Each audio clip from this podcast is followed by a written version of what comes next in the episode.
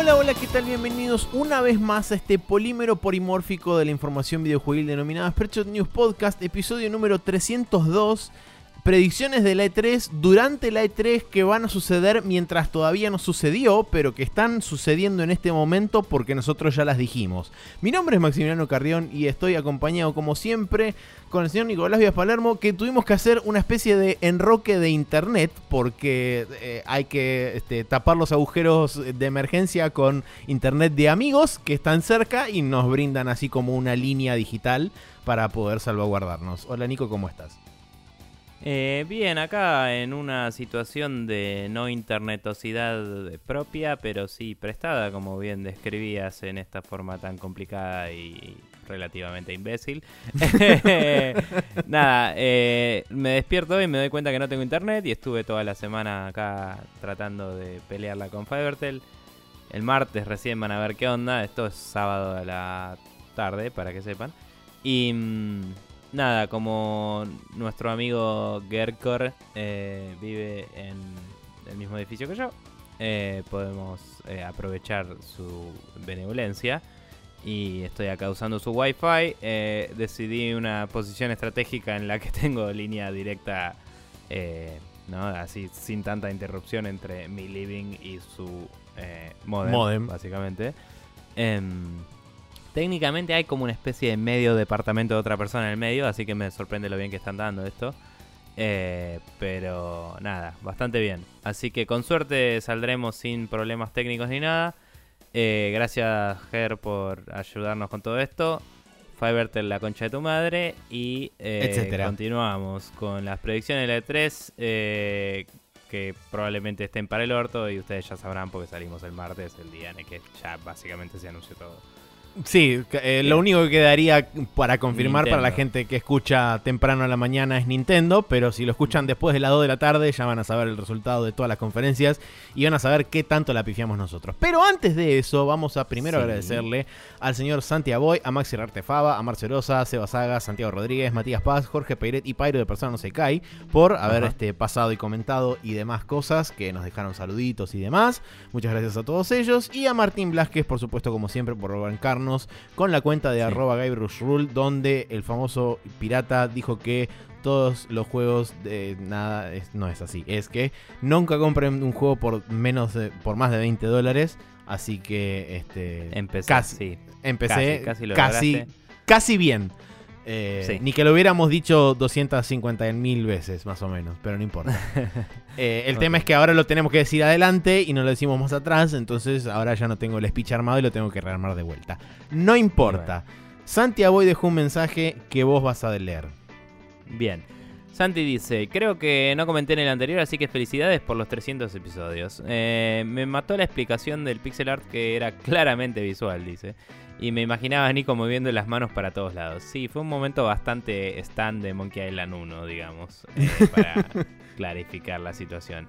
Pero nada, eh, espero que me mató la explicación eh, signifique que le gustó y que no fue una cosa totalmente al pedo y mala. No sé, no, sí, y abstracta sobre eso. Claro, y abstracta que no se entendió un carajo. Así que si ustedes fueron de las poca gente privilegiada que logró entender la explicación de pixel art, por favor háganoslo saber porque con que haya habido una sola persona que la entendió y que le fue mínimamente útil, creo que lo podemos considerar como objetivo cumplido, mínimamente por lo menos. Sí. Bien, yo tengo un comentario de Maxi de que dice, lo fui escuchando en el viaje, buen programa, carita feliz.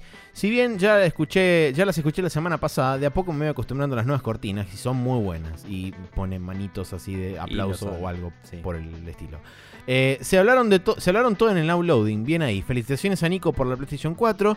Y si bien los comentarios respecto a su performance me la bajan un toque, hacen que no me arrepienta, entre comillas, de haberme, eh, tanto de haberme comprado, entre comillas de vuelta, Parte compré, parte me regalaron la PlayStation 4 Slim. Sigo manija con el Go, quiero jugarlo ya, con el Go of War. Em, había un par de noticias que no sabía. Es verdad cómo se, cómo se están filtrando tantas cosas antes de la E3. No se están perdiendo, no se están pudiendo guardar nada. No sé qué tanto es poder guardarse o, querer guardarse.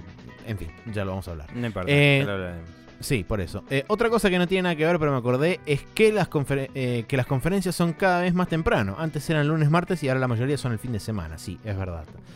Eh, muchas gracias por el programa, aunque no dejé feedback, aunque no dejé feedback del 300, obvio que lo escuché y estuvo tremendo. Hace un par de semanas que venía escuchando que Fandango y hacen un muy buen programa también, eh, a lo cual adhiero 100%. Abrazo enorme.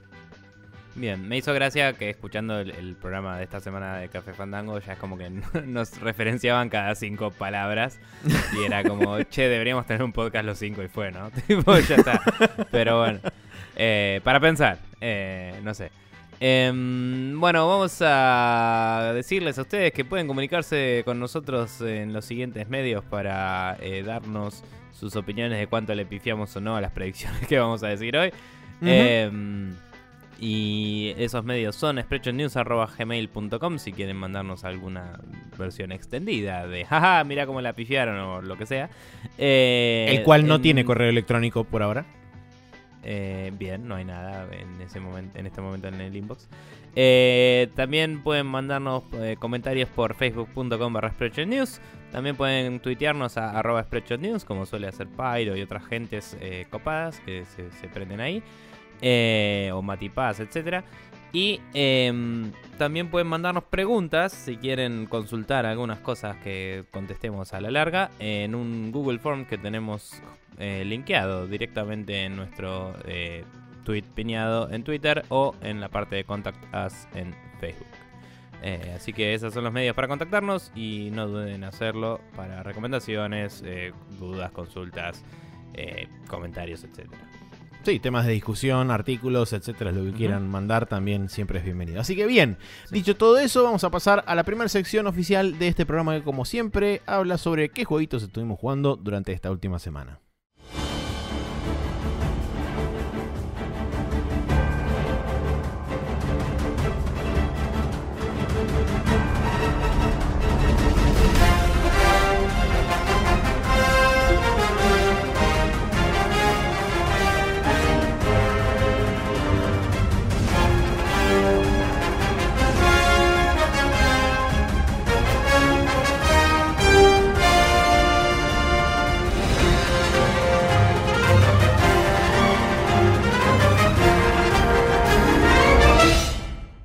Y aquí estamos en el uploading donde vamos a hablar un rato de qué estuvimos jugando esta semana. Eh, varias cosas nuevas porque yo arranqué un juego y de, paso probé otra cosa. Pero Nico siguió a puro Kratos y revoleando cosas por ahí y matando entes mágicos. Sí, eh, hoy vamos a hablar exclusivamente de God of War porque no jugué tanto al Metroid eh, Zero Mission ni tampoco al State of Decay 2 que los saqué de la lista. pero bueno... God of War seguía avanzando en la historia. Eh, debo decir que eh, estoy muy enganchado. Eh, me parece que está muy bien.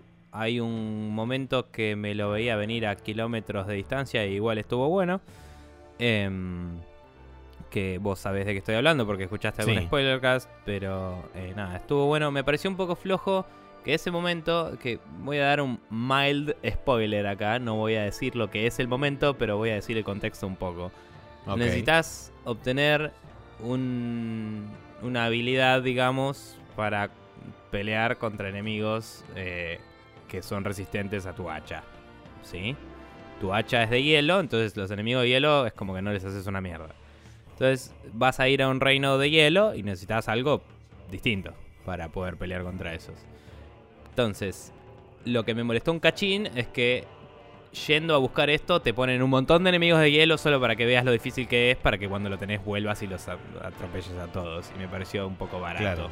Podrías haber hecho que no haya nadie en el camino y al volver te hagan una emboscada y es como tipo, ah, sí, bueno, y los haces pija de una y me hubieras ahorrado media hora de pelear tipo con puño limpio contra un montón de chabones que es una paja, digamos. O sea, si no tenés aprediado el, el, skill tree de pelear sin armas, que era mi caso, porque yo tenía la, el hacha maxeada a pleno, pero no tenía tantos skills de, de melee. De trompada, claro. Era un poco una paja. O sea, era buildear Rage hasta que pudiera tirar eh, el, ataque, ¿no? De, Digo, apretar los dos sticks y tirar Spartan Rage. Y recién ahí podía empezar a decir, bueno, me los culé un toque. Porque el Spartan Rage encima te pone aura de fuego cuando lo usas. Como que el chabón sale inner strength así y le salen llamitas en los brazos porque jueguitos. Pero bueno, nada, eso me pareció un poco barato, pero igual el momento estuvo bien, obtuve eh, lo necesario para continuar y fue como, ah, sí, bueno, y nada, fuimos a romper todo. Em, sí, también en ese momento de la historia era como, bueno, tenés que agarrar este ítem en particular, que hay un tipo, un guardián, bla, bla, bla. Y cuando llegás y ves a este personaje que era relevante, que había que derrotar para obtener esa cosa, o casualidad era igual a un millón de otros bosses que eran iguales, solo que este era de otro color y fue bueno, podrías haberme puesto un boss distinto acá, eh, pero te lo vamos a dejar pasar porque el juego está bien escrito. Y eh, nada, tiene un poco el síndrome de Arkham Asylum, digamos, de los enemigos grandotes son todos el mm. mismo puto enemigo, ¿no? Claro. Em, nada, bastante bien igual. Eh, hice eso, la historia me mandó a hacer algo eh, más, que es tipo ir a una bóveda loca. Eh, y en vez de hacer eso, me mandé al Reino de Fuego. El Reino de Fuego es un lugar que obtenés si te asegurás de hacer todo, básicamente, de todo lo que puedas. Si explorás cada rincón, por ahí no tenés que haber encontrado todo, pero si explorás cada rincón es como que vas encontrando unas cifras, entre comillas, que le permiten a el boy aprender a leer hmm. un lenguaje distinto, que es el de los gigantes de fuego. Eh, cuando aprendes a leer ese lenguaje, en el Bifrost, digamos, el, medio de eh, traslación entre reinos que tenés, que es eh, básicamente el puente arcoiris de, de Thor. De Thor. Em, por así decirlo. podés desbloquear el reino de fuego y entrar ahí, que en el reino de fuego hay una serie de challenges. que ya medio como que no te lo dicen, pero está implícito que en el Reino de Fuego hay ítems que puedes usar de más alto nivel. Porque vos ves cuando vas a uno de los herreros que te puede craftear armaduras solo si tenés eh, ciertos ítems que son de fuego.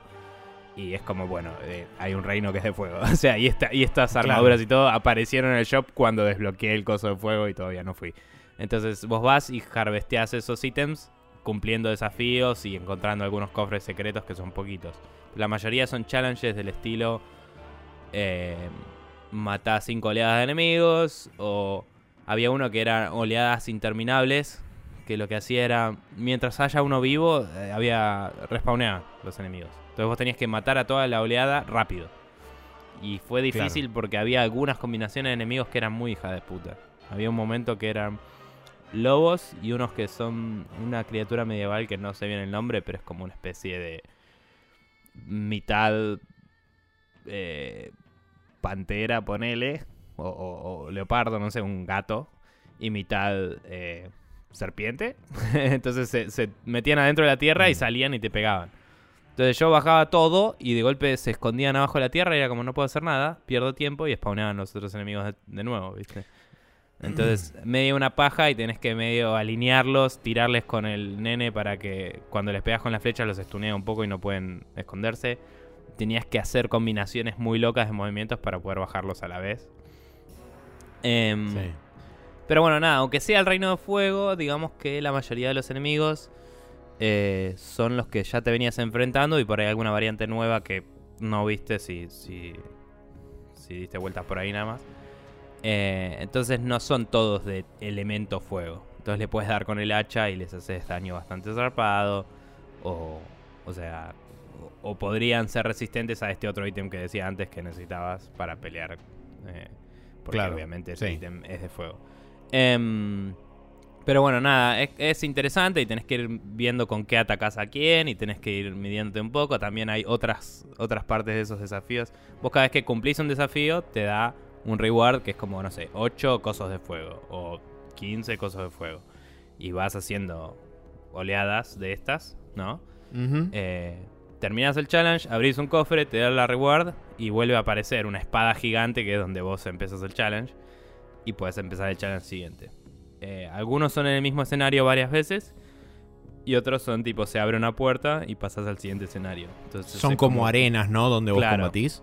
Claro, y las arenas tienen una disposición distinta, entonces por ahí eh, no necesariamente rehúsa exactamente el mismo enemigo, pero digo, por ahí por ser la disposición de terreno distinta, eh, en algún momento tenés alguno que te tira de lejos y tiene ventaja porque no sé, tenés que dar una vueltita para llegar hasta él y él te puede seguir. Ah, tenés obstáculos en el medio, no es que es una, una, una, arena abierta tipo coliseo. Claro, la primera es una arena redonda normal y la segunda ya tiene una forma medio irregular, entonces eso como que hace que puedas esconderte un poco atrás de algunas cosas si te atacan de lejos, pero a la vez también desde algunos ángulos por ahí los otros tienen ventaja contra vos, entonces el posicionamiento es un poquito más importante. Tampoco es que, uy, es un juego súper estratégico. ¿no? no, no, seguro.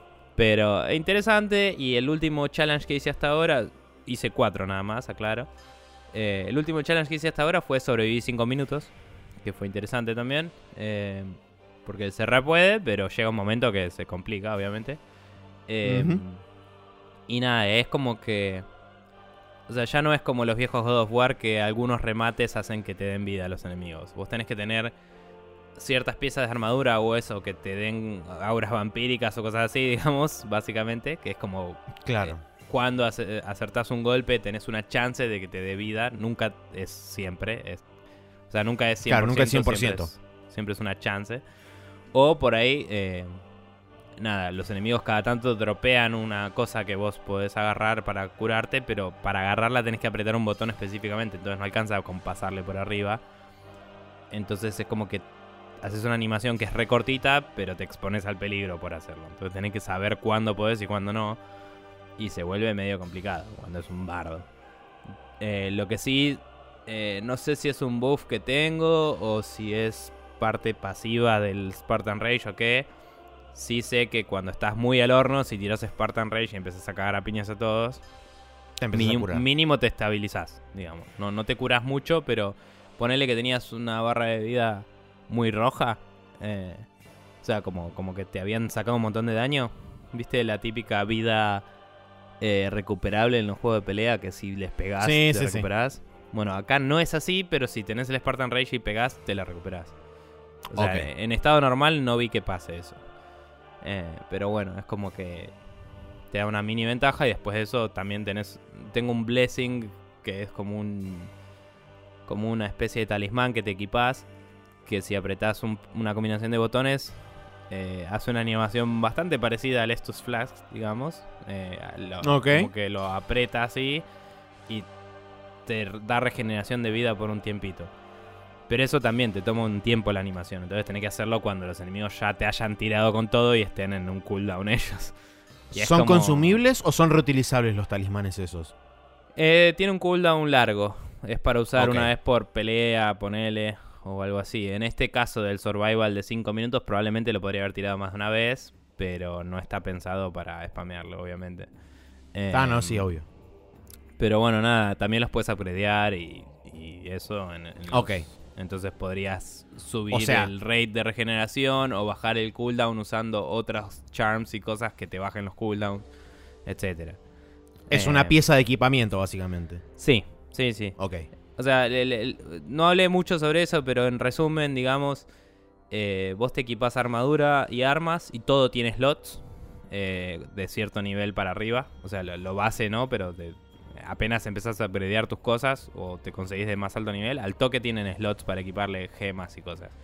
Y todo eso tiene cosas que te dan chances de eh, mejoras del tipo, si te pegan, te sube la defensa, si atacás, te sube el ataque, o viceversa, puede ser también. Claro. Eh, o, te dispara una regeneración de vida que dura N segundos, todo así, pero todo es con chances. Entonces es un, charm de nivel bajo te va a dar una baja chance de que pase tal cosa, uno de nivel alto te va a decir alta chance de que pase tal cosa. Entonces, los mejores en general son los que son cuando atacás, porque vos estás atacando todo el tiempo. Y es como. Claro. Eh, cada golpe que haces podría darte un bonus de algo. Entonces, esos están buenos tenerlo. Y vos combinás en medio de los que vos quieras. Y eso te puede hacer una fuerza súper ofensiva, súper defensiva, una mezcla de las dos. Eh, o simplemente en subirte la, vitalidad. Hay algunos que solo te cambian los stats un poco y no, no, te, no te imprimen ningún efecto, ¿viste? Pero bueno, el de curarse en particular es un slot aparte, que es como que se lo pone Kratos, como si fuera un, un adorno o un, un collar, ponele. No, no se ve visualmente en él, pero es como que decís, es independiente del resto del equipo. Y ese suele darte una habilidad extra. Entonces, en este caso, es esa combinación de botones que te cubra. Hay otros que... Había uno que hacía que... mm, Me parece que te da una alta chance de que eh, tus ataques peguen más o algo así. Eh, pero, digamos, no tener ese boost extra de vida en algunos momentos puede ser un problema.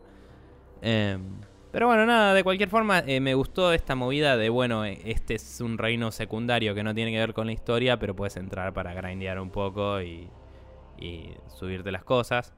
Eh, Claro. Además está decir que el ítem que obtuve en la historia que contaba antes, por tener inclinación al fuego y ser útil para pelearle a los de hielo, también lo puedes upgradear con ítems que ob- obtenés acá, ¿no? Eh, pero sí noto que em, hay varios tiers también de los drops que usás para actualizar esos ítems. Entonces los puedes actualizar una vez, ponele, y después ya empezás a necesitar eh, otros tipos de cosas de fuego que se Claro. obtienen de otras formas, además de los challenges. Eh, el ítem ese, del que tanto me refiero misteriosamente, eh, en particular, usa unos ítems que son de fuego que los obtenés peleando. Dice, se generan cuando haces una batalla épica. Entonces, cuando le ganas a voces y eso, te los dropean, básicamente. Eh, pero puede ser cuando pasas una pelea muy larga también. Creo que tiene una chance de drop rate. Así, no es, no es solo scripteado. Eh, así que nada, interesante. Eh, me gusta que estando, creo que a la mitad del juego, ya tengo maxeado el hacha. Entonces me siento ya súper poderoso.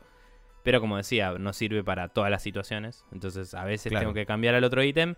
Y ahí me siento un poco como que estoy under leveled. Y eso es un contraste medio raro, pero digo, e- está bueno el, el power trip, ¿no? De que ya soy una fuerza medio imparable y todavía me falta Mm. un rato. Y eso a mí en un God of War me copa bastante porque me parece que es la movida, ¿no? Es como Claro, sí. eh, el Unmovable Object. eh, o el Unstoppable Force, las dos, tío, mejor dicho. Eh, Pero bueno, eh, nada, me copa. Sí, eh, última crítica así al momento. El voice actor, la verdad, bien. Eh, creo que lo había dicho la otra vez. Pero sigue faltándole 5 para el peso. De, de- Viste, los gritos y eso no, no tiene la misma onda que el otro, que era un sacado recabeza. Sí. Y, y en la historia y todo eso es como que le pasan varias cosas que decís, bueno, acá es donde se calienta y rompe todo, ¿no? Y nunca llega a eso. Y me molesta un poco, porque es como, ese no es Kratos. Em, pero ayer comentaba que nos juntamos con los chicos, que esto viene un poco del 3 ya. Que en el 3 ya lo habían bajado un cachito el tono. Eh, porque me acuerdo que cuando estaba la caja de Pandora, spoiler alert chicos, eh, de God of War 3, eh, cuando estaba la caja de Pandora y Pandora estaba ahí y básicamente no te dejaba pasar la historia, si hubiera sido cualquier otra persona, Kratos la, la demolía y abría la puta caja. Y no, tenés que hacer todo el laberinto. Es tipo, bueno, está bien porque ponele, ¿no? Pero no, no sé. En este caso es un poco... Se siente menos forzado en ese sentido porque la historia va por ese lado. Pero también Claro. es como que... Mínimo. Mínimo en el momento en el que fui a agarrar este ítem en particular. El chabón tenía toda la motivación del mundo para estar súper caliente. Y no pasó, ¿entendés? O sea, estaba igual que todo el resto del juego, que es irritado. Y eso me pareció flojo, porque de última podrías hasta jugar con eso y decir, che, eh, en una situación normal con el pibe, el tipo está más tranquilo, pero en esta situación anormal, eh, vuelve a su estado de locura y es como, estaría bueno establecer eso también, ¿no? En la relación de los personajes, de decir, eh, puede llevar una vida más o menos tranquila porque tiene todavía su familia ahí con él, ¿no? Claro, Eh, sí, sí. pero bueno, nada, después de obtener esa parte y todo, volvés a la normalidad y no hay absolutamente ningún cambio entre antes y después eh, en el personaje. Sí en la historia y, y tiene relevancia y está bueno, pero... Pero digo, qué paja eso. nada. Y, mm, y... y la historia en sí, la verdad, va muy bien y me, me mantiene bastante enganchado, así que está bueno. Eh, solo me fui al Reino de Fuego porque quería grindear un poco. Porque como decía, me gusta. Me gusta hacer un poco OP en los War. Entonces dije, si voy y me consigo un par de ítems piolas, después puedo seguir el juego con una ventaja, digamos, y disfrutar la historia rompiendo todo. si no lo va a hacer Kratos, lo voy a tener que hacer yo, chicos. Em, así que nada, eso es el Ghost War eh, de esta semana y tendremos más para la próxima. Yo estuve jugando el Nino Kuni, eh, brevemente para explicarle a todo el, el, 2. Sí, el Nino Kuni 2 de Revenant Kingdom, que está disponible para Play 4 y PC. Yo lo estoy jugando en, Play 4. Es interesante porque tiene como una, una, partida bastante importante con respecto al primero. O sea, es muy diferente en muchos aspectos. Eh, principalmente, el juego arranca planteándote el origen de este mundo fantástico, contándote quiénes son más o menos las deidades que lo crearon y por qué. Okay y te dice que hay justamente una, especie de, conexión con el mundo terrenal, con el mundo que conocemos todos. Sí. Y voy a spoilear brevemente el primer minuto y medio, dos de, del, digamos, de lo que es la cinemática inmediatamente posterior al, inicio del juego, donde se ve una ciudad símil Nueva York, que podríamos decir que es medio ficticia, donde hay una limusina que va acompañada de una escolta policial o de seguridad de algún tipo. Y notamos la particularidad que tiene el símbolo del escudo de Estados Unidos en la puerta y tiene la banderita de Estados Unidos. Y de repente cuando la cámara se mete dentro del auto estamos viendo un presidente de los Estados Unidos que no tiene ningún parecido con ningún presidente en particular, sino que es simplemente Juan Carlos, presidente de los Estados Unidos 1.0. Y mientras está avanzando por un puente, que ponele que es el puente de Brooklyn, de repente la cámara se pone todo en slow motion y se ve un misil nuclear que pasa por al lado del puente y va directo a la ciudad y revienta la ciudad a la recontra hiper mierda. Y por supuesto el auto sale volando para atrás y, y el chabón queda pseudo inconsciente tirado en el piso. Y automáticamente vos lo ves que se va desintegrando en una especie de bolitas azules de éter y desaparece y automáticamente el juego cambia y nos lleva al mundo este fantástico de Nino Kuni, donde un, en una noche tormentosa, como claramente iba a arrancar, eh, lo que es el reino de Ding Dong Dell, que es este uno de los reinos principales de este mundo, uno de los, creo que son siete reinos, o cinco, no me acuerdo exactamente cuántos son, pero la cuestión es que uno de estos siete reinos hay una especie de golpe de estado de parte de un porcentaje de la población, porque en esta capital de Ding Dong Dell viven, entre comillas, eh, pacíficamente, los hombres gato y los hombres rata. Por supuesto que hay, hay una cierta... Eh, sí. Eh, hay una cierta, digamos, diferencia, si querés, de estatus. Los hombres gato, que son la clase gobernante y son en parte mayoría, y son, digamos, lo que ocupan los estatutos de poder y demás, en su mayoría, es como que tienen un poco no voy a decir oprimida, pero sí como que son ciudadanos de segunda, las ratas, en este reino. Y le buscan la vuelta y terminan haciendo una especie de golpe de estado para tomar el reino y empiezan a matar a toda la gente adentro del, adentro del palacio.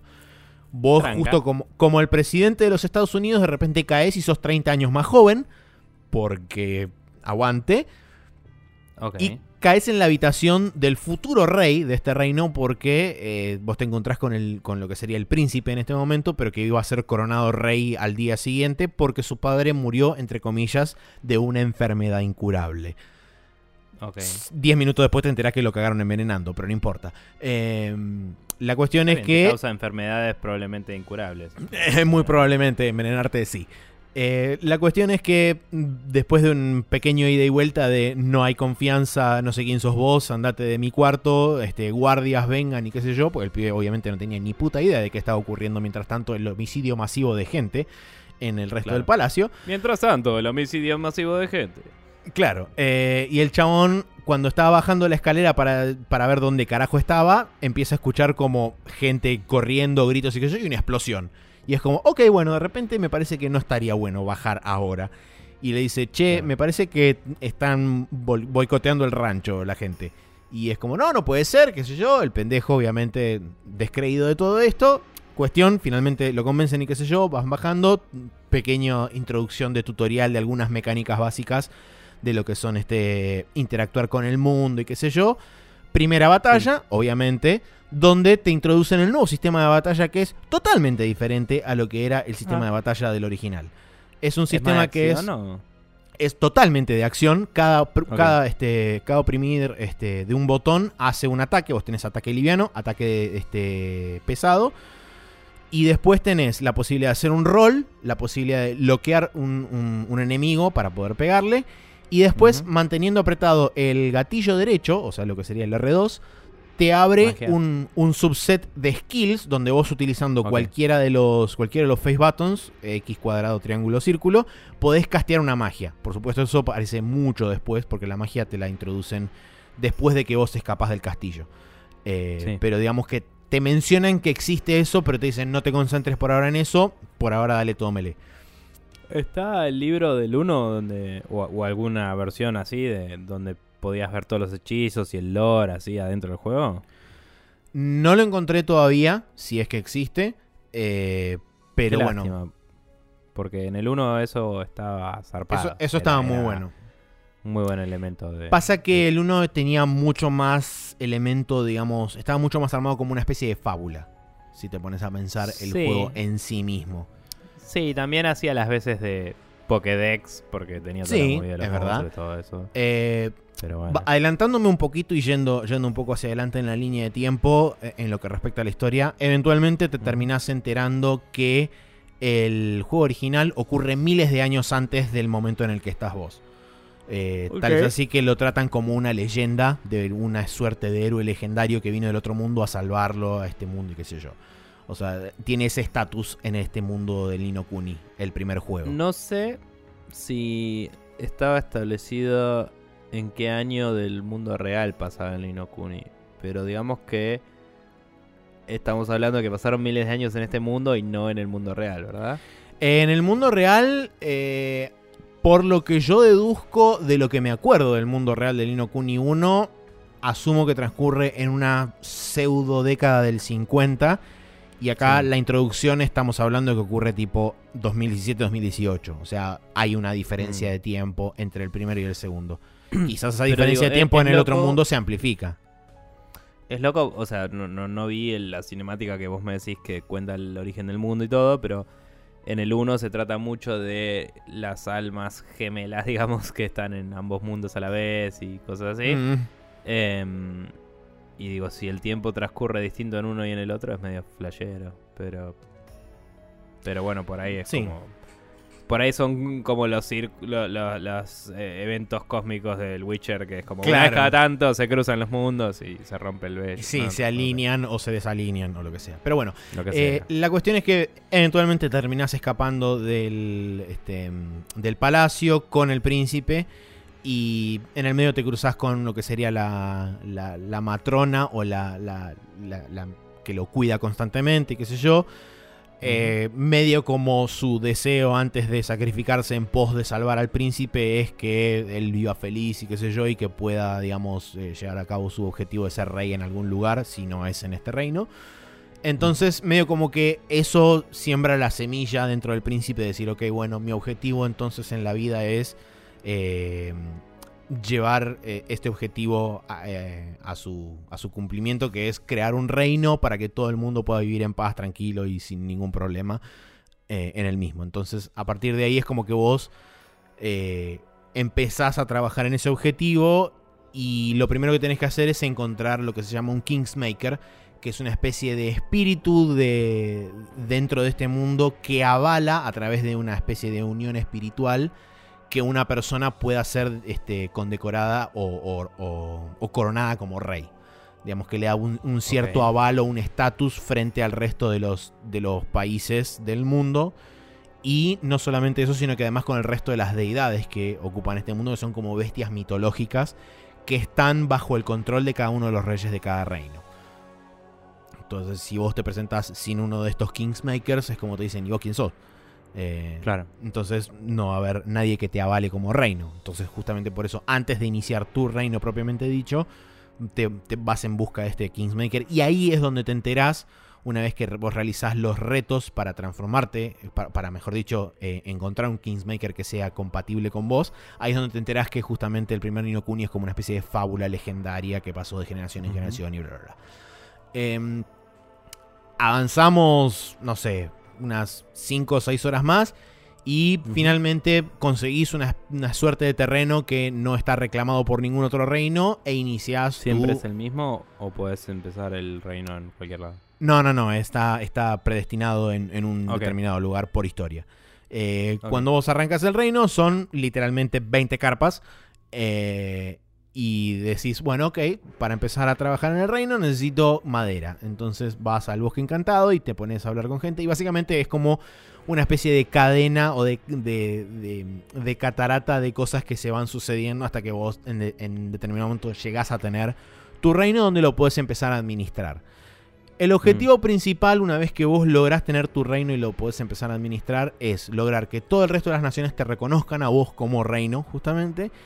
Y después de eso, eh, que cada uno de esos reinos firme una especie de pacto o de tratado de ayuda mutua entre todos para terminar, el, terminar todos los conflictos. Eh, porque es la, única forma de...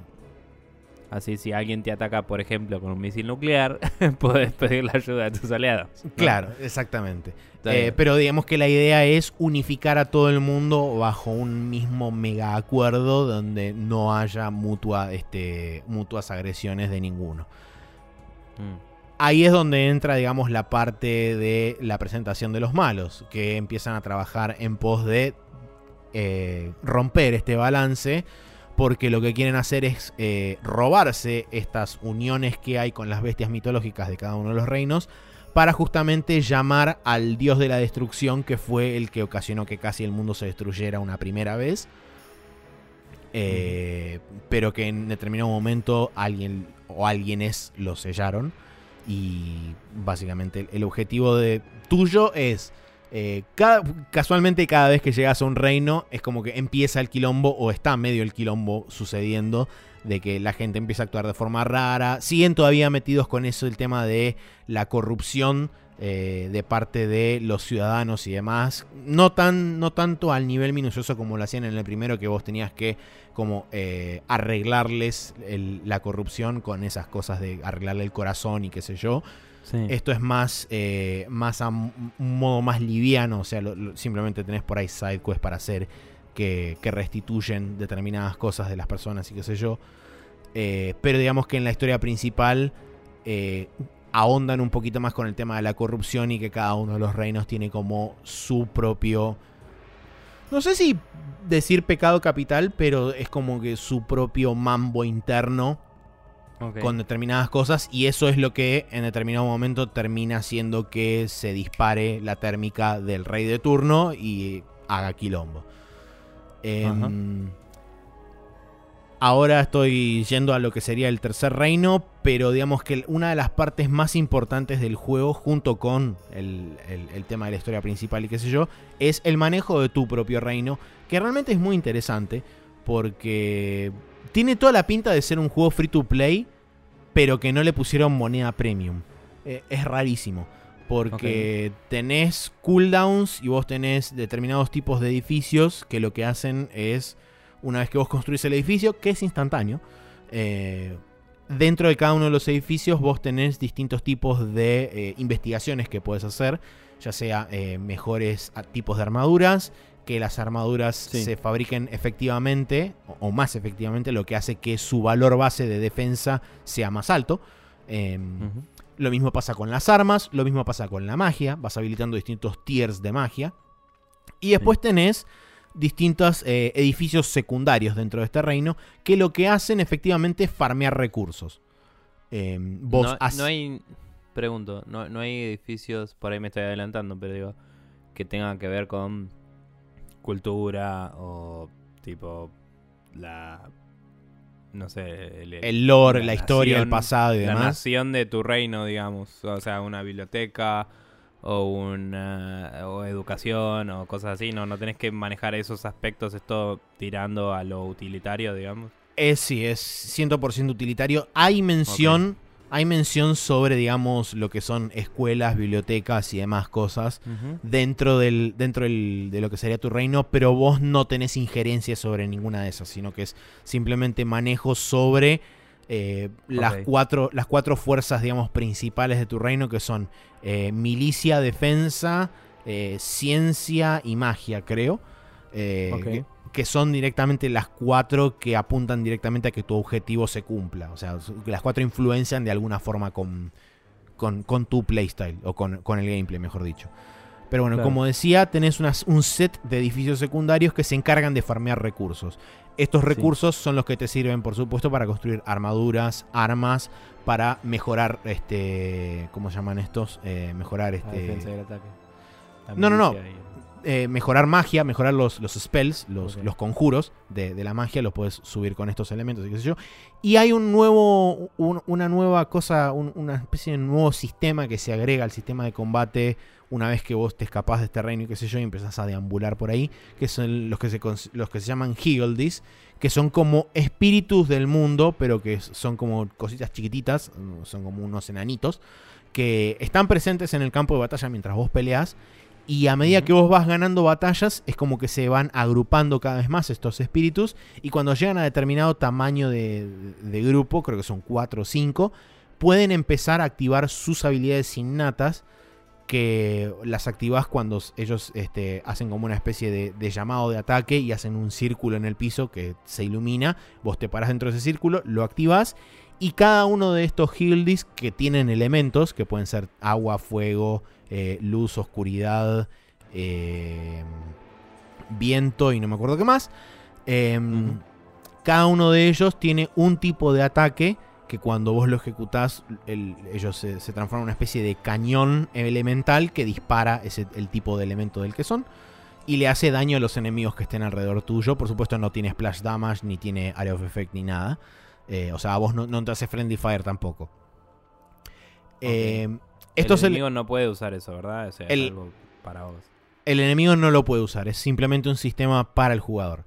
Y justamente esto lo que, lo que hace también es que el sistema de batalla es muy satisfactorio, pero a la vez en ningún momento yo me sentí en riesgo real de perder. Siempre estuve como si te dijera en control total sobre la situación del campo de batalla. Ajá. Lo cual a mí personalmente me gusta porque lo siento como que cuando me pongo a jugar el juego me puedo relajar. O sea, puedo estar tranquilo de que en ningún momento tengo un riesgo real de, morir. Excepto si por ahí cuando te enfrentas con los que serían los, entre comillas, elites. O las boss battles, si vas demasiado underleveled o vas del mismo nivel. Incluso si vas del mismo nivel, es como que te tenés que cuidar un poco, pero tampoco es la locura de, no, tengo que empezar con las pociones y qué sé yo. Tenés que estar atento más que nada. Pero en líneas generales, excepto de nuevo si te enfrentas a lo que son los bichos elite, que son realmente difíciles. O sea, digamos, la dificultad del juego pasa más que nada por ahí, por enfrentarte a los bichos elite, que uno diría a priori, y pero ¿tienen algún tipo de recompensa o algo que te dan? Sí. Hay 50, vos tenés una lista de esos 50 que van apareciendo a medida que vos vas entrando a la zona donde están o te los encontrás directamente. Eh, y cada uno de estos enemigos tiene una recompensa en particular y además tiene una recompensa grupal. ¿Qué significa esta recompensa grupal? Si vos vas, si vos por ejemplo matás dos de estos bichos, hay una recompensa extra que te dropean, además de la recompensa de haber matado al, Elite. Si vos matás 5, te dropea otra recompensa extra más. Si vos matás 10, te recompensa otra más. Y así hasta los 50. Creo que es mm. un, un, tier de 10 o 15 recompensas extras cuando matas a todos, más las 50 de cada uno. Entonces, eh, y ese equipamiento es notablemente superior con respecto al equipamiento que tenés al nivel aproximado que están estos bichos. Entonces, digamos que hay un incentivo real para poder irlos a buscar y matarlos y efectivamente capturar este, este equipamiento que es muy superior al resto de las cosas. Pero, como estaba diciendo del, reino, me, distraje yendo por, por otra tangente muy brevemente el tema del manejo del reino. Vos tenés lo que son las arcas del reino y esa plata es generada durante X tiempo a través de los distintos edificios. Cuanto más edificios tenés, más rápido se genera. No sé si es una combinación de edificios más ciudadanos o si es solamente edificios o solamente ciudadanos. Porque... Si, si se condice con la historia bien, por ahí cada reino con el que te relaciones te da un bonus también de eso. También puede ser. Pero lo interesante de esto es que vos construís los edificios, pero por supuesto al principio no tenés gente. Entonces, ¿qué pasa? Tenés que ir por los diferentes lugares y haciendo... hay, hay una lista de sidequests y en esa lista de sidequests vos tenés sidequests que recompensan con ítems, sidequests que recompensan con plata, sidequests que recompensan con comida y sidequests que recompensan con gente. Eh, entonces, por ahí, a la persona a la que vos le haces un favor, te dice, ah, bueno, ya que sos recopado, me voy a unir a tu reino. Entonces el chabón va te y doy aparece. tres gente, toma. Exacto, te doy Así. tres, tres herrero. Y. O, o directamente un chabón que sabe mucho de herrería. Entonces, ese chabón lo asignás a la parte de la forja, ya sea de armas o de armaduras. Y así es como que vas populando los diferentes, este, los diferentes edificios. Por lo que vi, no influencia la cantidad de personas a la velocidad que se hace la, la investigación de cada uno de los ítems. Tienen un valor fijo que vos si querés lo podés acelerar inyectándole plata, básicamente. Si vos tenés plata de sobra, podés inyectar eh, la velocidad a la cual se completan esas investigaciones, pero no influyen directamente la cantidad de personas que tengas alocadas en cada edificio. Lo que ¿Y sí las necesitas... recompensas de las investigaciones son siempre las mismas o, o eso sí varía? Las recompensas de las investigaciones aumentan a mayor cantidad, a mayor es, eh, es el, el grado de la investigación. También aumenta el precio y el tiempo. Ok. Eh, y lo último que quería comentar es con respecto a estas personas. Cada uno viene con una habilidad innata y esa habilidad la puedes llevar desde beginner hasta master. Cuando llega, hay, hay, hay distintas eh, investigaciones que requieren distinto grado de, de profesionalismo, si querés. Dependiendo de si vos lo tenés o no en ese grado de profesionalismo, podés realizar justamente esa investigación. Y a medida que vos lo tenés asignado en un lugar determinado, o sea, puede ser en cualquier edificio, cualquier edificio le sirve para incrementar su, su profesionalismo, pero si está en el edificio correspondiente, se incrementa un cachito más rápido. Claro.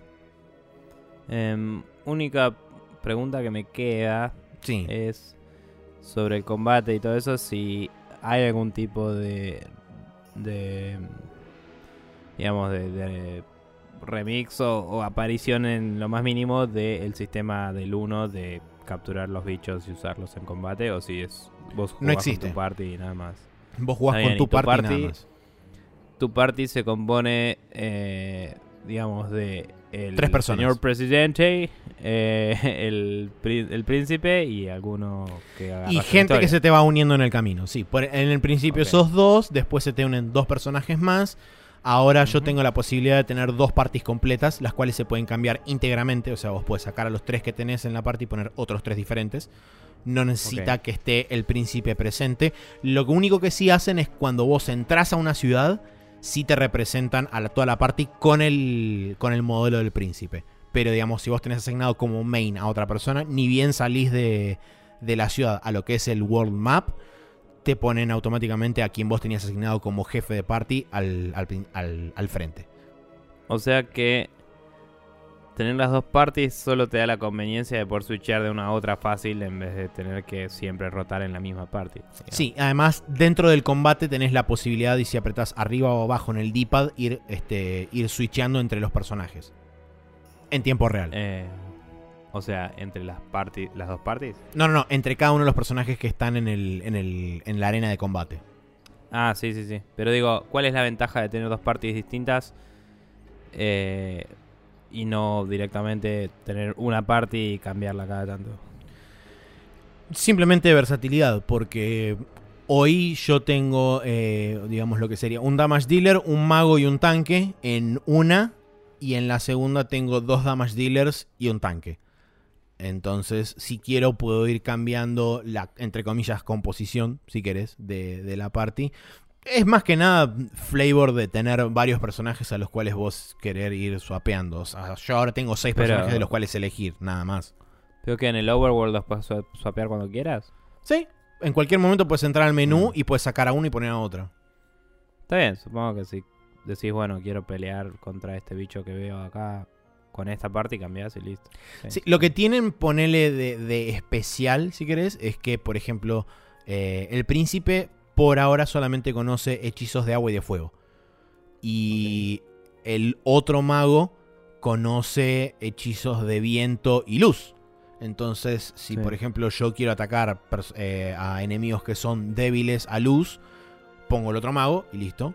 Claro. Y tengo, Sí, sí, sí. tengo Eso. No, nada, me llamó la atención. Imagino que en algún momento de la historia te separarán las parties y tendrás que hacer peleas alternadas como en tantos otros RPGs. Porque Puede ser. Si no, no tiene, no tiene mucha razón de ser, digamos. Porque está bien que es más fácil decir, bueno, esta o esta otra. Pero eh, a los efectos es lo mismo que abrir un menú y switchear cada individuo y seguir. Si no, sí. O sea, no, o sea eso, el hecho de que haya dos parties para mí precondiciona el hecho de, bueno, en algún momento voy a tener que pelear con una sola de estas dos. No, no, no, ojo, no, no, es que, no es que vos tenés dos, dos diferentes, este, no tenés party 1 y party 2 en el menú, es simplemente tenés seis personajes de los cuales vos podés conformar dos parties diferentes, nada más. O sea, haciendo mix and match. No es que vos tenés party A y party B que están separados eh, de forma identificada dentro del menú. Ah, entonces solo tenés seis personajes y. Claro, sí, sí, sí. de a uno. Ok, no, vos dijiste específicamente dos parties y yo pregunté mil veces y no me había quedado claro. Bueno, no importa. Eh, no dije nada. Bla. No, bueno. Eh, y lo último, el World Map. Es el World Map clásico de cualquier JRPG, donde aparece todo el mundo así en expansión. Y eh, vos vas corriendo por ahí, tenés los bichitos que aparecen en el mapa poblándolo. Cuando vos te acercás, se inicia la típica transición de y arranca el combate. Eh, es muy, muy, muy JRPG clásico en muchos aspectos. Por ejemplo, a la hora de presentarte un enemigo, eh, o mejor dicho, a la hora de presentarte un villano, o a la hora de presentarte uno de los reyes, o a la hora de presentarte un personaje importante, hay cinemática que no es animada en 2D como si era en el Nino Kuni 1 por justamente ayuda de Studio Ghibli. Em, acá es una cinemática en 3D con el mismo arte y el mismo engine del juego. Eh, que es, este, totalmente, totalmente doblada con, con voz y subtítulos y demás y todo. Después de eso, tenés otro tipo de cinemáticas que es cinemática ya in-game, con digamos la, cámara del juego y este, los assets mismos del juego. Con texto abajo, pero también fully voiced, o sea, los personajes hablando, diciendo sus líneas de texto. Y por último tenés las cinemáticas, entre comillas, más simples, que son el personaje diciendo simplemente algo y el texto abajo corriendo. Y después el otro personaje dice algo.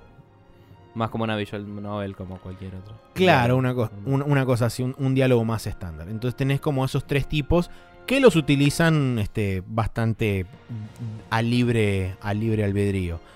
Eh, y después eh, no, no, hay, no hay mucho más. Yo la verdad que la estoy pasando súper bien. El, tema de lo que es el manejo del, reino y demás es, me encanta. No, no pensé que iba a ser tan, tan divertido.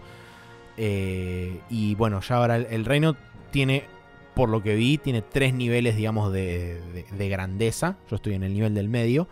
Tengo que juntar bastante plata, gente y edificios, necesito, para poder pasarlo a nivel 3 y una cierta cantidad de influencia que es un valor arbitrario que te suma cada X este, cantidad de estructuras que construyes en tu reino, te suma un valor tanto de eh, influencia que es nada, como una suerte de score, si querés, porque en realidad no, no influís sobre el resto de los reinos, sino que es simplemente un valor que es un limitante a la hora de, evolucionar tu reino. Así que bien. Em, como, como espectador externo me apena un poco que no tengan más desarrollo en lo que te decía antes de por ahí la, cultura y de, la educación y eso en el reino, en el asunto del reino. Pero me suena interesante todo lo que contás. Eh, y mm, nada, el, uno era un neverending tutorial que se volvía muy hincha pelotas, pero escuché que este no es así, así que suena copado. Eh, ¿Lo estás jugando en japonés? O, sí. no, ¿Sí? Viene con audio. Tenés la posibilidad de ponerlo en japonés con subtítulos en inglés o ponerlo en inglés. Este, creo que tiene subtítulos en varios idiomas, no solamente en japonés. Tendría, no solamente en inglés. Tendría que comprobarlo, pero creo que es así. Está bien. Bueno, nada. Eso no tengo más preguntas. Bien, eh, y después por, por otro lado estuve jugando a la demo barra alfa barra eh, tech demo, si querés, del Project Wingman que es eh, un Kickstarter que salió hace, si no recuerdo mal, una semana, una semana y media más o menos, de un grupo de australianos que básicamente dijeron, eh, queremos lanzar nuestro propio Ace Combat y lo vamos a hacer porque queremos. Y los chabones pusieron en Kickstarter eh, que su objetivo era reunir, creo que eran 26 mil dólares australianos, una cosa así. y ya lo pasaron como tres veces a eso. Tuvieron la sensatez de una vez que pasaron el, la, digamos, el, el costo de financiación, decir, no vamos a hacer stretch goals, toda la plata que nosotros nos llegue extra va a ser reinvertida en el juego, pero vamos a ver hasta dónde llegamos con las cosas extra que se le pueden llegar a agregar. Eh, no, hacemos ningún compromiso con nadie de decir vamos a agregar esto porque es muy sensato lo que dicen. Hay veces que uno intenta agregar cosas y no cuadran o no cuajan con el resto del diseño del juego. Y entonces, por el simple hecho de haberlo prometido, lo tenés que meter aunque no funcione. Y no creemos que sea sano para el desarrollo ni para el juego. Entonces, me parece que fueron muy inteligentes al no prometer stretch goals.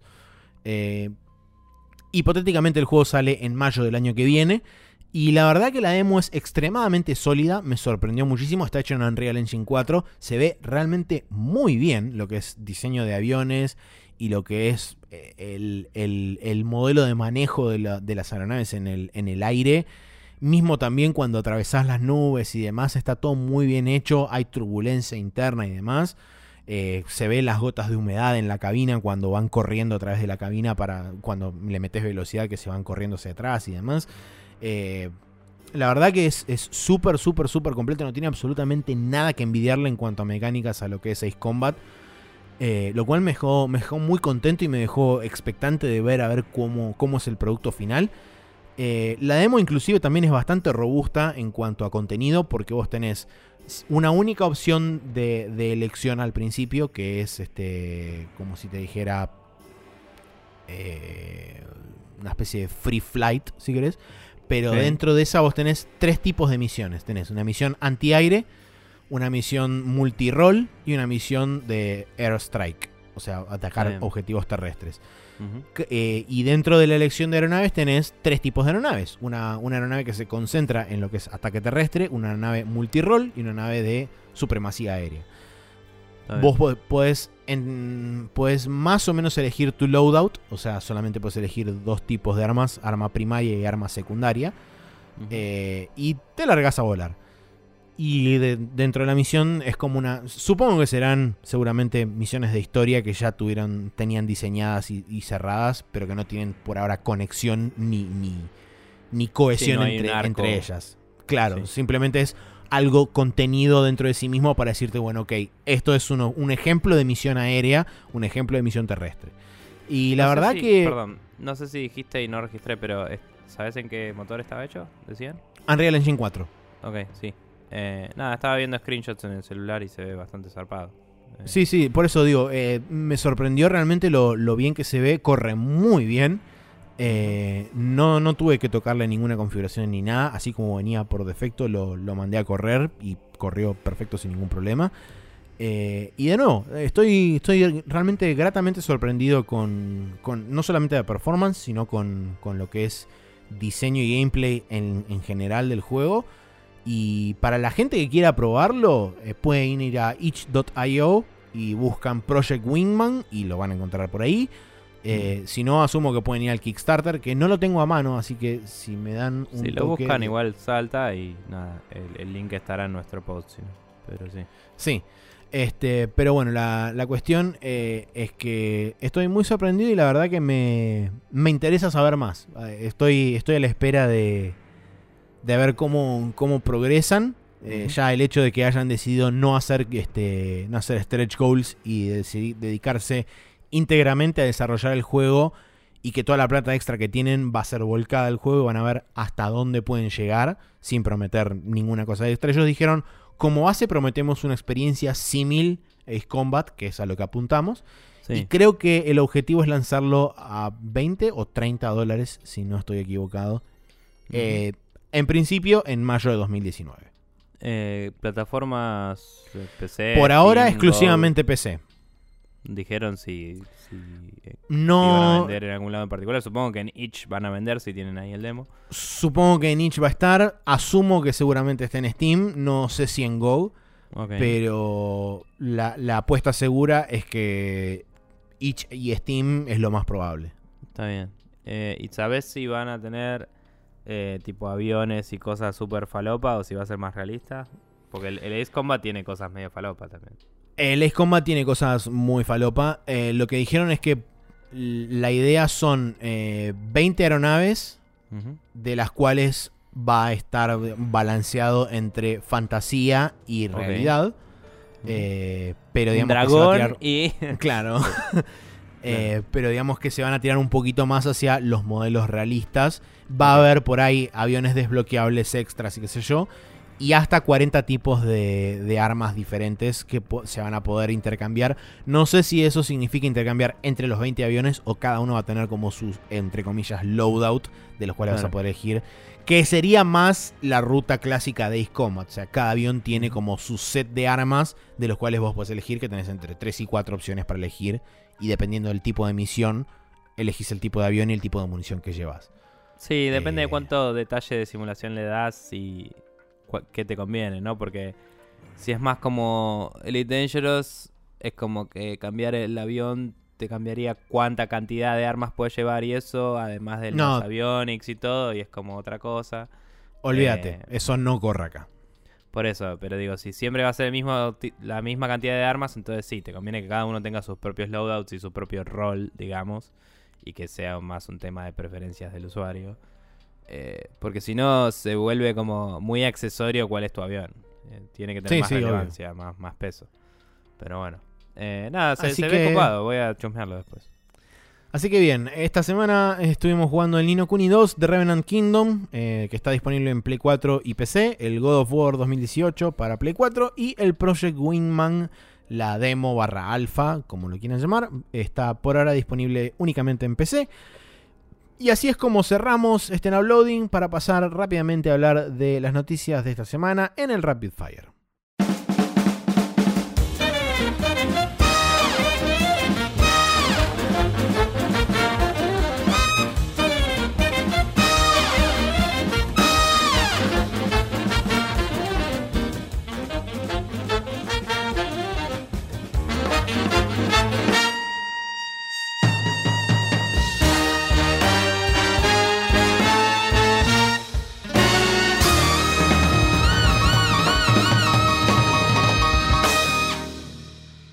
Y aquí estamos en el Rapid Fire, donde tenemos algunas noticias eh, de lo poco que quedó sin filtrar de la E3. Este, no vamos a hablar tampoco en demasía de lo que fueron las filtraciones de esta semana y demás. Sí, en realidad hubo eh, muchas más noticias que esta, vamos a hablar de algunas. Vamos a hablar de algunas cosas que pasaron en la semana, que no tampoco tienen relación directa con la E3. Eso lo vamos a dejar para la próxima sección.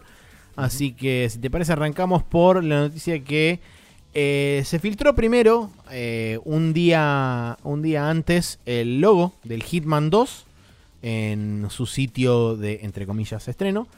Y 24 horas más tarde fue anunciado, por supuesto, con fecha para el 13 de diciembre. Hitman 2 va a ser publicado por Warner Brothers Interactive.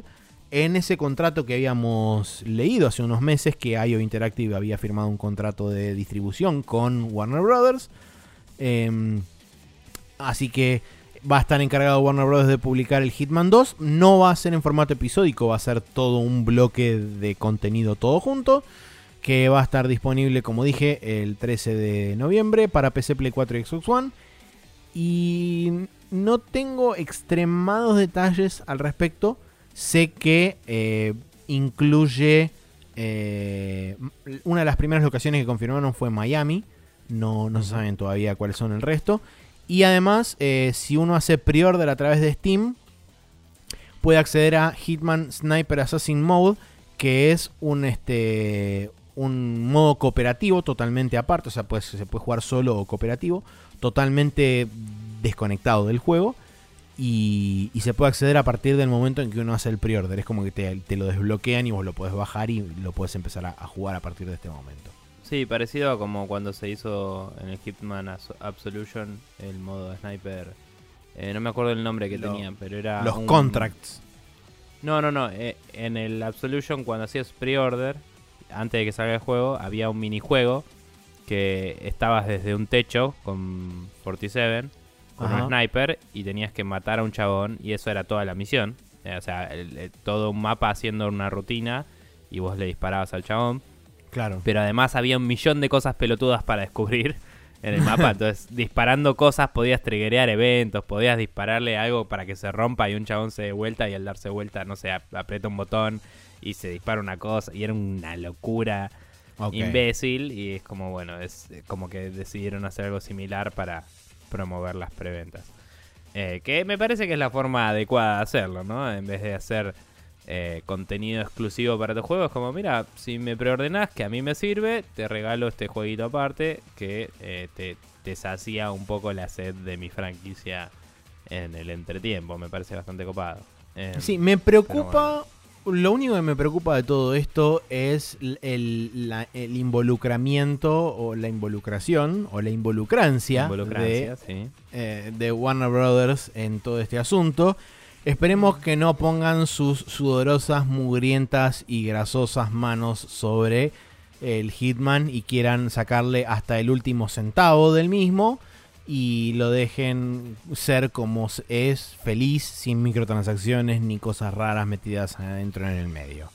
No conozco los términos del, contrato, pero recordemos que Warner hizo de publisher a la versión física del eh, Ultimate Whatever Edition del Hitman anterior. Sí. Eh, sobre el cual IO sigue reteniendo el total control y lo único que hizo Warner fue la versión física. Entonces, con suerte estaremos en ante una situación similar, eh, que creo que es beneficio, beneficioso para ambas partes, ¿no? Eh, pero bueno, habrá que ver y ellos sabrán y sus abogados sabrán mejor que ellos. Seguramente. pero bueno, lo único que sí quería agregar es que probablemente en las locaciones una sea eh, Mónaco, supongo. La, Viste que está el trailer que es una carrera y supongo que sí. es una ciudad europea correspondiente. No, nondescript, sí. sí. Eh, si no Mónaco, algo así. Pero eh, ese trailer, eh, más allá de ser CGI y todo, es como, sí, chabón. O sea, sí, es, más Hitman claramente. Me encanta, me encanta y la veo muy bien y ya veo tipo, no sé, poner un hilito para que el chabón se decapite con el auto, por tirar, no sé, aceite en la pista, eh, hacer alguna boludez en el auto de otro para que se choquen. Debe haber un millón de cosas, no sé. Eh, pero aguante. Em, pasando a la siguiente noticia, Paradox Interactive compró eh, Hairbrain Schemes, los desarrolladores de recientemente Battletech. Eh, este juego estratégico de la franquicia del mismo nombre, que también es conocida por los MechWarrior, ¿no? que estaban dentro de ese mundo. Em, también ellos hicieron, para quienes no lo saben, eh, los... Em, cosas esto que ahora no me sale, el Shadowrun, eh, Shadowrun Returns, Shadowrun Hong Kong y el Shadowrun algo Dragon algo. Que era, sí, el de Alemania, no me acuerdo ahora. Em, pero bueno, eh, ellos son los, eh, o sea, los co-creadores de, este estudio. Eh, participaron de la creación de tanto la franquicia Battletech como la de em, la de Shadowrun, así que retienen esos derechos y podrían hacer juegos de ambas o de otras cosas. Y la verdad es que, como dicen en el, en la declaración, eh, Paradox y eh, Hairbrain Schemes tienen un poco la misma filosofía de tipos de juego de hacer que van a hacer y mm. eso. Entonces es como que tiene bastante sentido. La verdad es que la compra se efectuó por una cantidad relativamente chica de plata, de 7,5 millones, más eh, un porcentaje de las ventas que tengan de acá a N tiempo, que no tengo idea, no estoy leyendo el contrato. pero digamos que es una no es una super inyección de plata, entonces se ve que ellos buscaban más por ahí una estabilidad o alguna situación de cooperación con ellos y, poder despreocuparse de algunas cosas que el publisher se puede encargar, ¿no? O sea, porque en general uno cuando se vende, se vende por mucha plata si necesita la plata. Pero bueno, em, esto para mí desde afuera significa un poco que probablemente retengan bastante libertad en sus cosas. Sí, se me ocurre también que Paradox no es del tipo de publisher que es invasivo a la hora de este de comprar estudios y demás e imponer su tipo de, modelo o su tipo de, approach. Es el tipo de, publisher que es como un paraguas que cubre un montón de empresas y les dice, vos haceme juegos de este estilo y yo soy feliz. Eh, y me parece que garpa. Eh, también una noticia aparte que creo que no está en la lista, así que la menciono así nomás. Eh, justo saltó el otro día que Sí, lo vi. el diseñador, un diseñador, creo que era diseñador gráfico del juego, de, de Battletech, eh, había sido acusado de, de eh, cosas, de comportamientos inadecuados en la Inapropiados. oficina y bla, bla, bla, y tipo de acoso sexual y mala onda. Y la oficina salió a decir que no, no, no pasó nada acá. Y el chabón renunció y dijo, sí, sí pasó y soy un pelotudo y fue mi culpa. Así que nada, medio loco eso. Y qué lindo, ¿no? Comprarte una empresa y que te venga con un quilombo así la primera semana. Sí, la- Pero cual. bueno, nada, eh, es culpa del chabón y no de la empresa también. Así que qué sé yo. No, sí. Em, bien, Bien, eh, eh, siguiente noticia. Eh, sí. Tenemos que, aparentemente de la nada, saltó un sitio que alude a un remaster del Tales of Vesperia por su décimo aniversario. Esto fue primero este, encontrado por Gematsu, donde Ajá. apareció un sitio que, ya te digo cómo se llamaba, porque tenía la dirección y todo. Eh, TOB corta 10th.tales eh, punto .jp y es básicamente como, bueno, sí, claramente dentro del, del URL es como que estás diciendo bastantes cosas. Sí. Pero bueno, en definitiva la cuestión es que esto empezó a hacer las rondas como claramente siempre sucede. Y eh, la hipótesis de, de varias personas es que Bandai Namco estaría anunciando este remaster durante la, la E3, la semana esta que está corriendo ahora, eh, en algunos de los stages o bien directamente por su cuenta como se hace usualmente después de que pasan las conferencias. Hay todavía anuncios en el show floor de cosas que van saliendo. Eh, recordemos que originalmente Tales of Vesperia había salido exclusivamente para Xbox 360 en Occidente en agosto de 2008 y después en... Perdón, eso salió a nivel mundial en agosto de 2008, tanto para 360 en Japón como en Estados Unidos y el resto del mundo. Y después tuvo un port a PlayStation 3, pero únicamente en Japón en septiembre de 2009, donde le agregaron un poco de contenido y demás. Eh, algunos dicen que el Tales of Vesperia es uno de los mejores, otros dicen que es directamente el mejor de los Tales. Eh, así que es- va a ser interesante si Bandai Namco hace un port de este juego o hace un remaster o lo que sea. Eh, habrá que ver para qué plataformas lo anuncia. Siendo Bandai Namco, no me extrañaría que sea todo, inclusive PC. Así que habrá que esperar a ver si esto realmente termina siendo algo o es simplemente que alguien registra un dominio y nada más. Sí, hay que ver qué, qué pasa con ello. Em, pasando a la siguiente noticia, tenemos que eh, los dos juegos de Pokémon Let's Go, el de Eevee y el de Pikachu, van a necesitar del servicio pago online de Nintendo Switch para realizar eh, intercambios de Pokémon.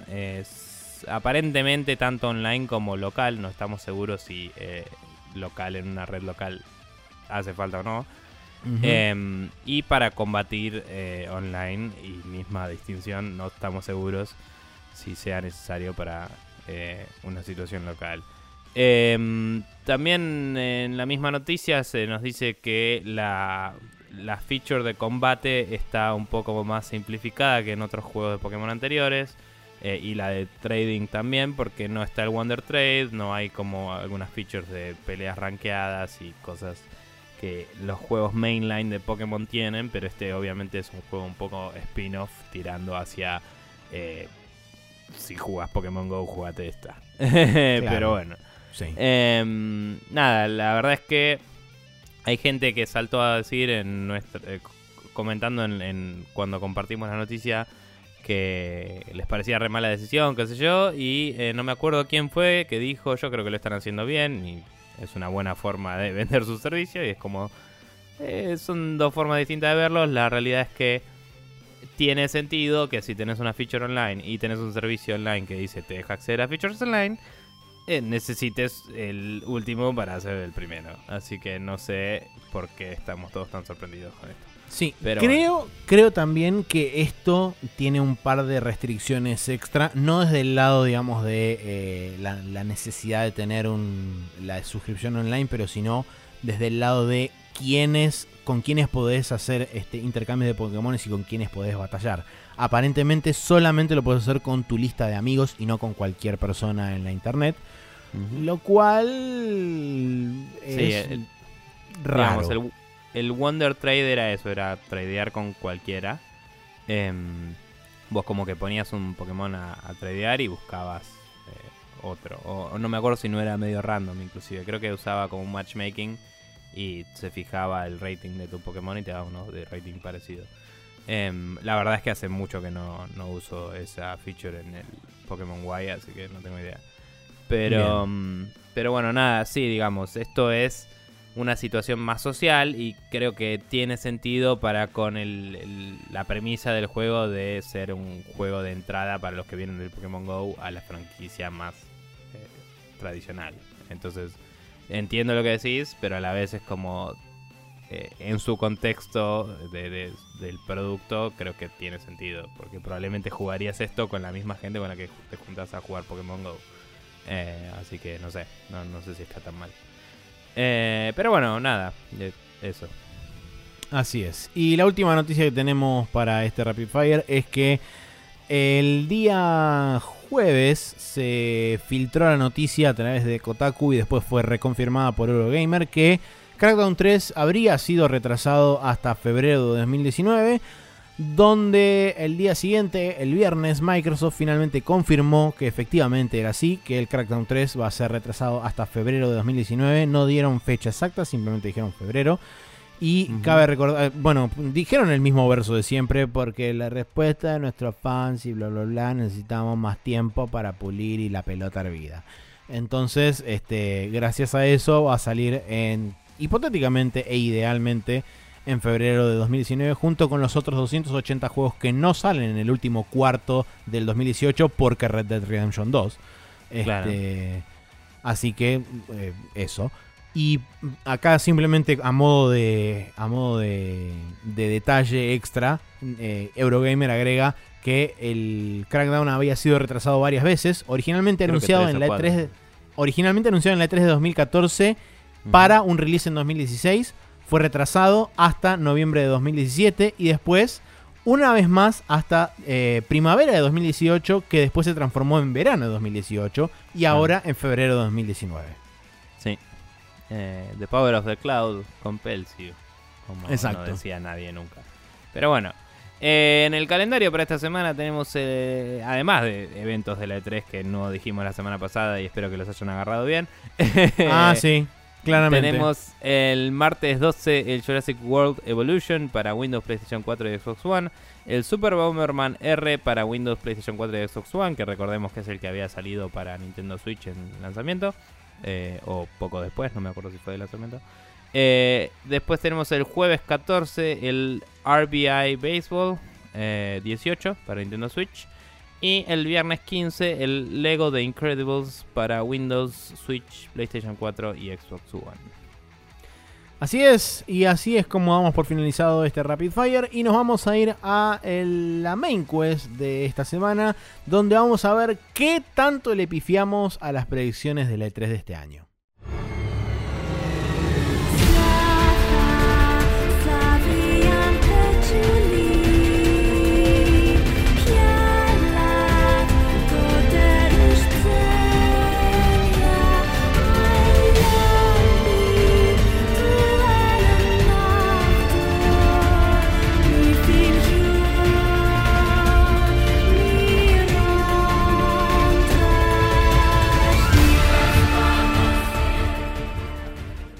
Y aquí estamos en la main quest donde tenemos, como dije, efectivamente hace instantes atrás, las eh, nuestras predicciones de lo que va a ser la E3 de este año. Por supuesto, en mayor o menor grado influenciados algunos por la cantidad de cosas que se filtraron esta última semana y monedas. Sí.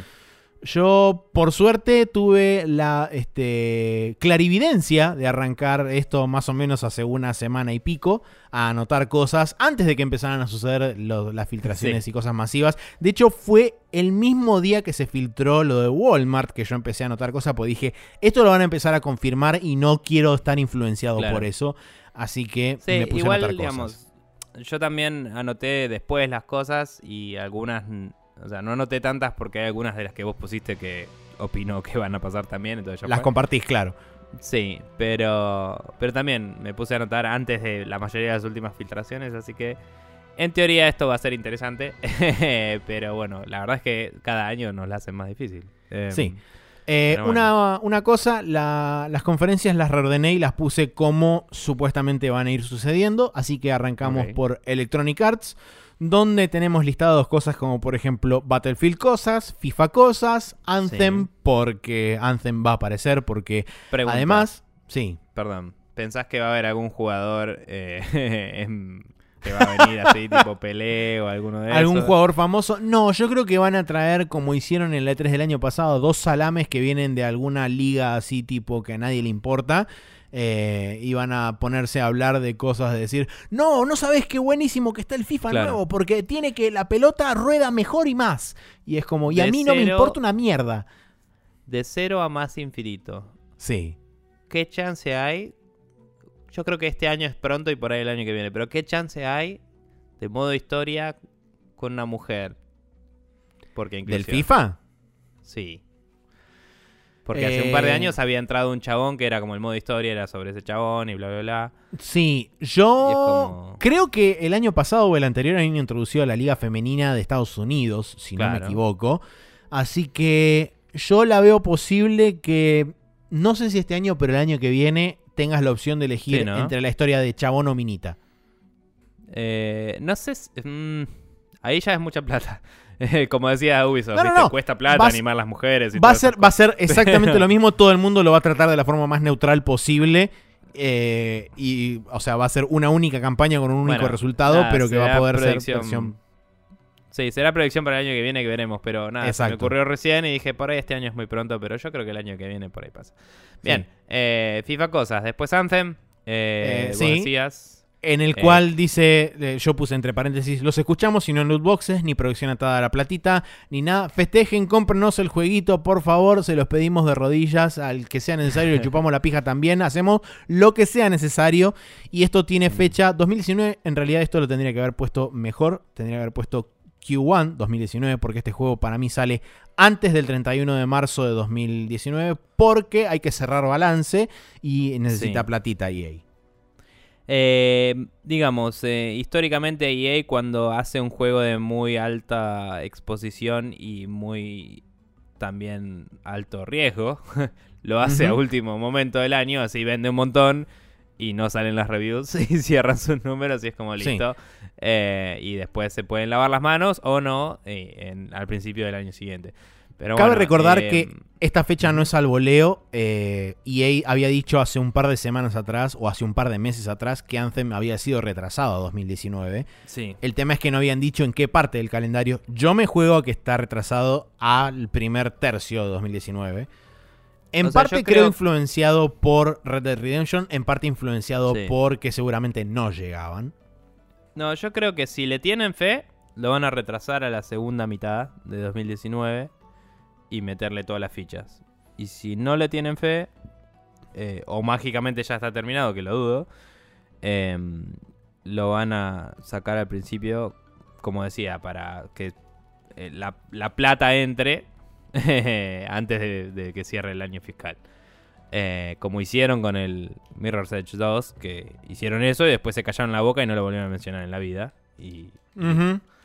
Em, o con el eh, Mass Effect Andromeda también, pero bueno. Eh, sí debo decir que imagino que en- con respecto a lo que vos decís, que no haya loot boxes y eso, yo imagino que va a ser un modelo de negocio mm, bastante como el Destiny, porque al final es la competencia del Destiny. Y es como que te conviene hacer eso. Es un juego y eventualmente una expansión y otra expansión y otra expansión. Eh, Pero el Destiny tiene loot tipo- boxes, ¿eh? Sí, pero el Destiny 1 era un poco más enfocado al DLC y a las expansiones. Sí.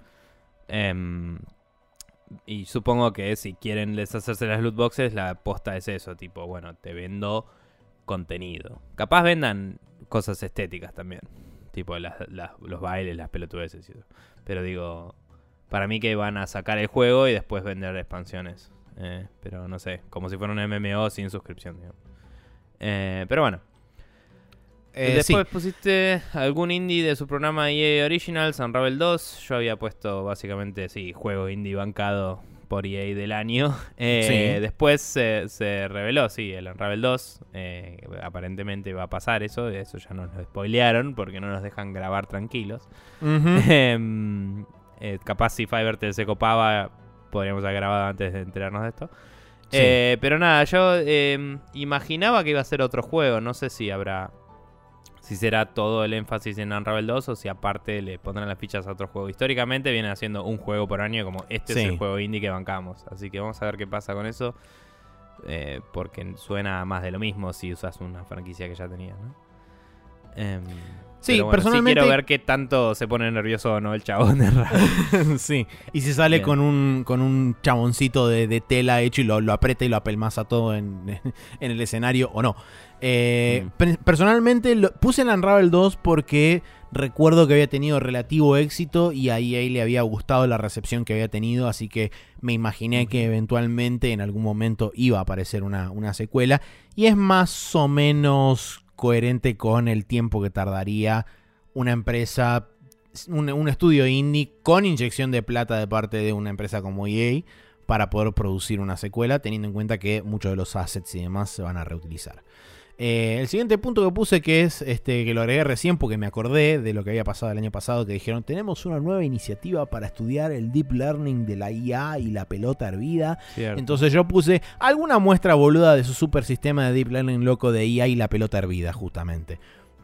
Mm, por ahí sí, por ahí lo usen para para algunos de los juegos grandes, tipo en el en el FIFA te usen la IA para generarte titulares Viento. en historia basados en cómo jugaste, por ejemplo. Claro, ponele, eh, sí. Por decir algo. Eh, o que el, viento modifica la curvatura de la pelota. Eh, no, creo que. no sirve el Machine Learning para eso. Pero para eso tenés simulación de física. Pero sí. y el em, último punto es Dragon Age. No sé. Y no sé. Es el más en duda de todo lo que tiene EA que puse, ¿eh? porque realmente lo puse con signo de pregunta. O sea, no tengo ni idea de si puede llegar o no a pasar. Porque recordemos que básicamente toda la estructura de escritores de Dragon Age se fue en los últimos dos años, se terminó yendo de EA y de BioWare. Este, así que eso está hipotéticamente pelado. No sé si hay gente siquiera laburando en esto. Así que no me sorprendería que no aparezca. Y tampoco me sorprendería eh. demasiado que aparezca porque hace muchísimo tiempo que no se habla de Dragon Age, desde 2012 creo que fue, Inquisition. 2011? No, un poco después, me parece. ¿2013? me parece. Ok, bueno, puede ser. No sé. Eh, yo creo que si van a hacer algún juego de fantasía en Bioware, debería ser el siguiente. Ellos habían hecho. Era Bioware, ¿no? Que había hecho el. ¿Qué, perdón? El Jedi Empire. No, no, no. no. Ah. No, no, no, estoy pensando si era o no BioWare que habían hecho uno que era de Dungeons and Dragons bastante tradicional. Que lo habían anunciado en una de tres hace un par de años. Lo cancelaron. Eh, ¿El cooperativo? Sí. Sí, lo cancelaron. Ok, ok. No, porque me confundí con uno que sí salió y no estaba seguro si era el mismo o no. Entonces, no sé, yo creo que iría por algo así, tratando de revivir un poco eh, la, mm, el origen de BioWare, aprovechando el hype de todos estos juegos que están saliendo, tipo el Pillars y el. Y el eh, ¿Cómo es? El. Eh, y todo eso. Creo que podrían enfocarse en algo así. Eh, o por ahí traer de vuelta ese juego que habían cancelado de una, digamos. Eh, pero mostrándolo de nuevo distinto. Em, creo que eso es más probable que un Dragon Age nuevo a esta altura. Pero. Porque creo que ante EA debería probarse BioWare y, hacer algo de tan alto perfil como un Dragon Age es un poco mucha plata para el riesgo que les trae con todos los hit or miss que están teniendo, es medio complicado. Pero bueno, no sé. Veremos. Bueno, ahí termina Electronic Arts, ahora pasamos a Microsoft donde, eh, sin ningún orden particular, yo tengo listado control especial, o sea, el control este nuevo que presentaron hace poco de accesibilidad, donde van a dar seguramente, lo van a mostrar, van a dar detalles extras, seguramente van a dar una lista de cosas compatibles, eh, y me da la impresión de que van a dar la fecha eh, posta de cuál va a ser el lanzamiento. Ya sabemos el precio, que es 99 dólares para lo que es el dispositivo principal, pero no tenía fecha por el momento. Para mí van a dar la fecha. Y no, se, aclaró qué, incluiría, digo, eh, porque también había como unos periféricos que eran medio de ellos y otros que no. Entonces, capaz que te muestran el pack completo o si es solo el control y aparte te venden las otras partes y eso. Entonces, detalles, pricing y fecha, sí, yo creo que van a mostrar. Em, estoy de acuerdo. Eh, yo ahora tengo lo que vienen las, lo que serían las cosas dementes que se me ocurrieron para Microsoft. Sí. Eh, primero, fusión de Gold y Game Pass, donde vas a tener un solo, un único pago por todo y vas a tener todos los beneficios que eso incluye. A mí no me, no me parece que eso tenga mucho sentido a nivel negocio, porque más allá de que ellos deben tener un montón de métricas y todo, ¿no? Eh, me parece que son dos perfiles distintos. Eh, los que usan el Game Pass y los que usan el Gold. Porque vos puedes ponerte el Game Pass y tener un montón de juegos single player. De hecho, si te fijas, los que están hoy, la mayoría son más tirando al single player. Sí. Entonces es como, bueno, yo pago una suscripción y juego lo que se me canta en mi Xbox y no me tengo que preocupar por nada. Mientras que si querés jugar multiplayer, tenés que pagar el Gold y tenés que comprar juegos casi siempre, porque en multiplayer no hay tantos en el Game Pass. Entonces es como que son dos sectores de mercado separados, me parece. Eh, y, no tiene mucho sentido atarlos por eso. Eh, y como, como segundo gran punto, tengo todo el catálogo retroactivo de Xbox One First Party a Game Pass con Xbox Play Anywhere. Esto incluye Sunset Overdrive, Master Chief Collection. Eh, el, Sunset Overdrive, eh, sí, había un rumor o se había filtrado, ¿no? Que iba a salir. en, realidad fue rateado en el rating board de Corea, una versión de PC. Eso había pasado. Apareció eso y básicamente yo me baso en e, me agarro de eso para decir que todo el catálogo para atrás va a estar compatible este, con Xbox Play Anywhere en el Game Pass. Cabe destacar que el Sunset Overdrive ya está en el Game Pass, o sea que si sale en PC hipotéticamente saldría en el Game Pass, porque no sé, eh, sería la primera vez en la que el juego está disponible en las dos. Eh, y, o sea, si, no fuera así, digo, sería un primer caso en el que en uno está y en el otro no. por eso aclaro que es con Xbox Play Anywhere. Sí, sí, sí. Em, pero digo, por consistencia debería ser, porque si está en el store de Xbox y en el de, en el de PC y ya lo tenías en el Game Pass, deberías de tenerlo en teoría. Eh, no sé. Eh, pero sí debo decir que te creo bastante. No sé si con PC también, pero te creo bastante que agreguen la, la colección de, de Halo al Game Pass. Eh, que no me sorprendería que no lo aten de una en otra cosa que tenemos anotada del reveal de Halo 6 tipo es como no sé get ready for the fight con una Halo Master Chief eh, Collection en el Game Pass tipo available now o alguna boludez así eh, o tipo la semana que viene o cuando sea.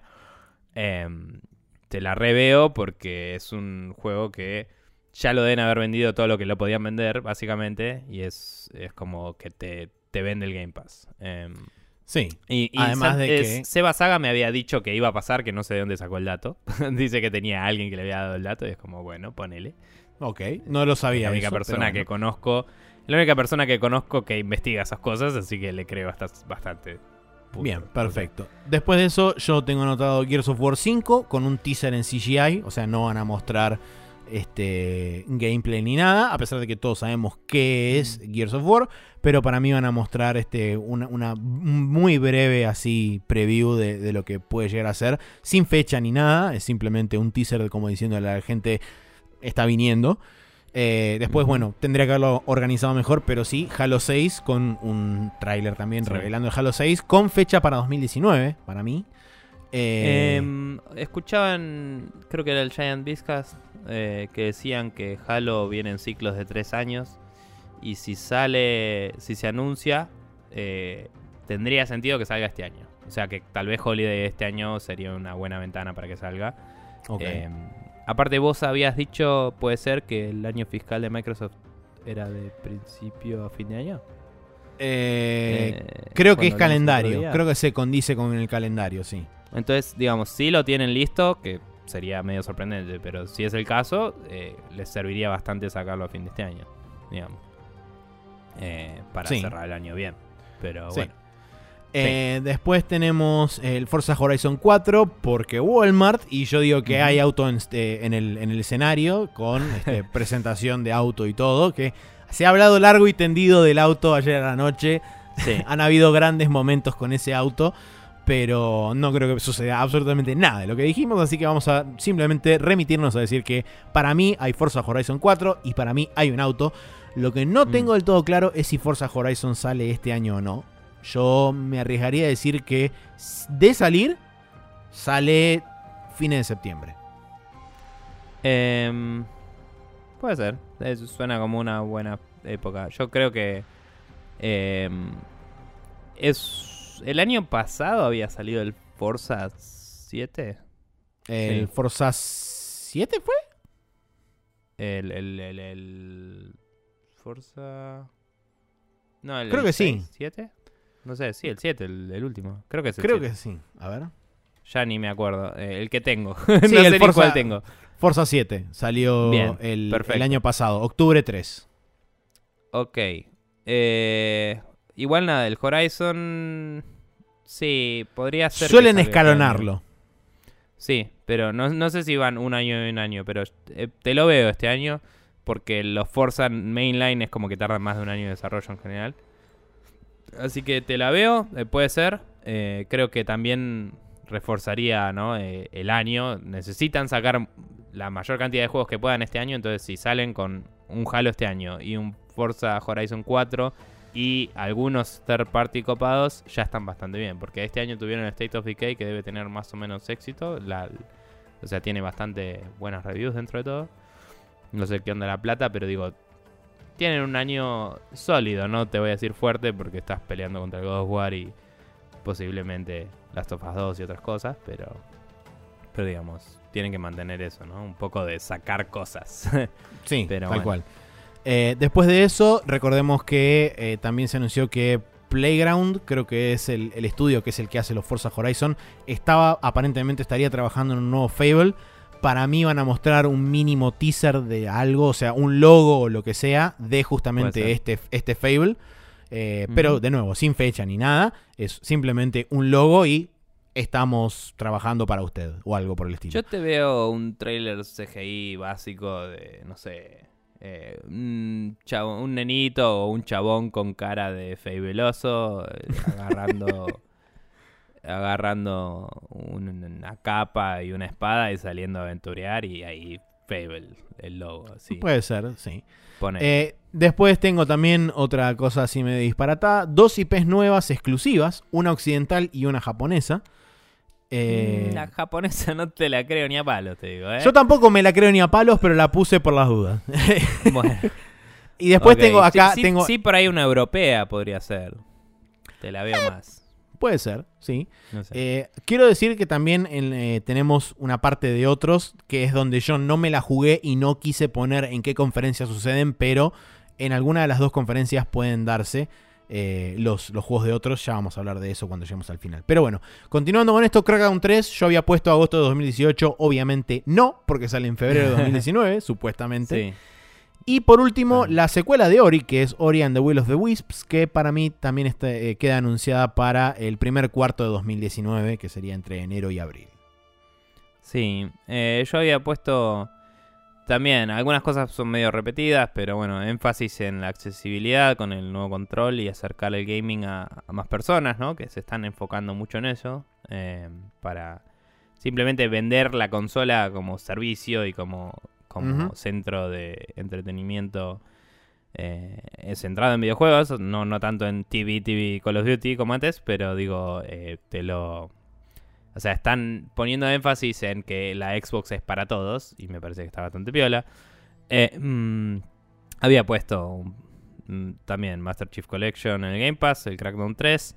Eh, no tengo nada anotado acá, pero sí también, eh, después de tantos rumores y eso que hay de juegos que van a salir con crossplay y eso, no me sorprendería que haya algún anuncio acá de el hecho de que se va a poder jugar con Nintendo Switch eh, el, el, juego este que ya me olvidé el nombre otra vez, el que hablábamos. Paladins. el Paladins, que es como una super copiable y despiadada de el Overwatch. Eh, pero se anunció para Nintendo Switch y va a tener crossplay, entonces probablemente lo, anuncien de alguna forma como para tirarle un palito a Sony. Yo creo que si em. hacen algún anuncio de eso, lo harían con literalmente el juego más grande de ese género, que es el Fortnite. Que hay rumores de que saldría el Fortnite en Switch, pero como no está anunciado oficialmente, me parece que por ahí lo va a hacer Nintendo más claro, que Claro, es que no lo van a hacer acá. Eh, me encantaría, esto es un wishful thinking que ayer mencioné, me encantaría que en el coso de Nintendo aparezca Phil Spencer y diga tipo, vamos los pibes con el crossplay o algo así. Pero bueno, nada, eso es otro tema. Em, pero sí, digamos, si, si hablan sobre crossplay, tendrían que usar el Paladins porque está anunciado y el reveal del coso, no del Fortnite no lo puedes usar obviamente porque seguramente se lo está guardando Nintendo para su directo. Así que no podrían. Eh, pero bueno, de cualquier forma, eh, también dije que probablemente eh, haya algún anuncio de eh, si lograron obtener algún estudio o crear un nuevo estudio para sus cosas first parties que habían anunciado el año pasado que tenían esa intención. entonces, no sé si un juego explícito, pero sí probablemente en el discurso inicial de tipo, este año vendimos tantas Xbox y estamos haciendo esto y aquello, digan tipo, abrimos una, una branch de desarrollo en no sé dónde Landia, enfocado a juegos de acción y vamos a traer, estamos eh, esperando, tipo, eh, ansiosos de darles novedades y bla. tipo, eh, PR speech, te la creo que van a hacerlo. Eh, imagino que van a poner el Battlefield acá porque Call of Duty está medio con Sony últimamente. Entonces me parece que van a mostrar más de lo que se muestre ahora en lo de EA, que de hecho lo de EA está pasando ahora mismo y nosotros estamos grabando esto, así que no tengo idea de qué está pasando. Em, sí. Pero supongo que sí, Battlefield mostrarán acá eh, gameplay corriendo en Manos ortopédicas y demás. No, claro. Pero digo, probablemente venga alguien de EA a decir, no, porque la One X es la consola más poderosa y estamos súper emocionados en que Frostbite Engine corra ahí y aguante todo. Tal vez el Anthem también, ¿no? Porque también eh, Destiny está con Sony, Anthem estaría sí, va con Microsoft. sí, tal cual. Tiene lógica. Eh, sí. Y bueno, y un poco más de énfasis en el cross-buy, eh, te la creo, sobre todo si estamos hablando de que va a salir el Sunset Overdrive y estamos suponiendo que tal vez en una de esas el Master Chief Collection y que el Halo nuevo tal vez, todo eso, imagino que van a, enfocarse en eso, en Xbox es una plataforma, no es una consola y, puedes acceder a ella desde tu PC con Windows, aguante y todo. Sí, sí, el, em, el, Xbox Play Anywhere para mí va a estar mencionado sí o sí en el caso de mencionar todo esto que decimos. Para mí año a año va a ir creciendo si ellos ven que les da resultado. Eh, porque obviamente puede, no darles resultado y bueno, verán. Pero yo creo que, es donde tienen que meterle las fichas. Bien, después de Microsoft sigue Bethesda, donde yo tengo nada más dos cosas, de las cuales me parece que ninguna de las dos se va a cumplir. Pero bueno, eh, yo arranco diciendo que Doom 2 y se van todos a la concha de la lora. Y eh, además Fallout 3 Remaster, que ya claramente no lo es porque ya anunciaron un Fallout que no es el 3, sino que es el 76, este, del cual vos tenés algo más de data. Pero esas son mis únicas dos predicciones de Bethesda. Sí, eh, está bien, las tuyas las escribiste hace un tiempo y así es la vida. Eh, yo creo que Fallout 76 es básicamente lo que todos dicen y es como un juego de crafteo y de supervivencia y eso. Em, Yo tengo una opinión. Em, dime, perdón. Una, opinión levemente diferente con respecto al, al Foro 76. Si bien eh, estoy de acuerdo en que va a ser multiplayer, no creo que sea, digamos, del tamaño o del scope que son el Rust o el DayZ, como es que lo que se rumorea. Para mí va a ser un coop de hasta 4 o 5 jugadores, una cosa así, y no más que eso. Sí, yo creo que o sea, quizás lo, lo fraseé mal, porque se rumorea que va a ser como el Rust y, no sé si estoy de acuerdo como vos decís.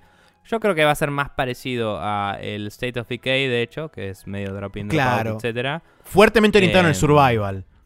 Eh, con un escenario armado donde vos además crafteás y construís, digamos. Y tal vez haya facciones y alguna movida así. Em, pero bueno, nada, yo sí, creo que va a ser enfocado en eh, crafteo, supervivencia y cooperación eh, en un mundo de Fallout. Y que las quests que va a haber van a ser medio genéricas en pos de eh, facilitar el survival en vez de la historia. O sea, por ahí es un setting desarrollado, pero no creo que tenga tanta historia como otros Fallout.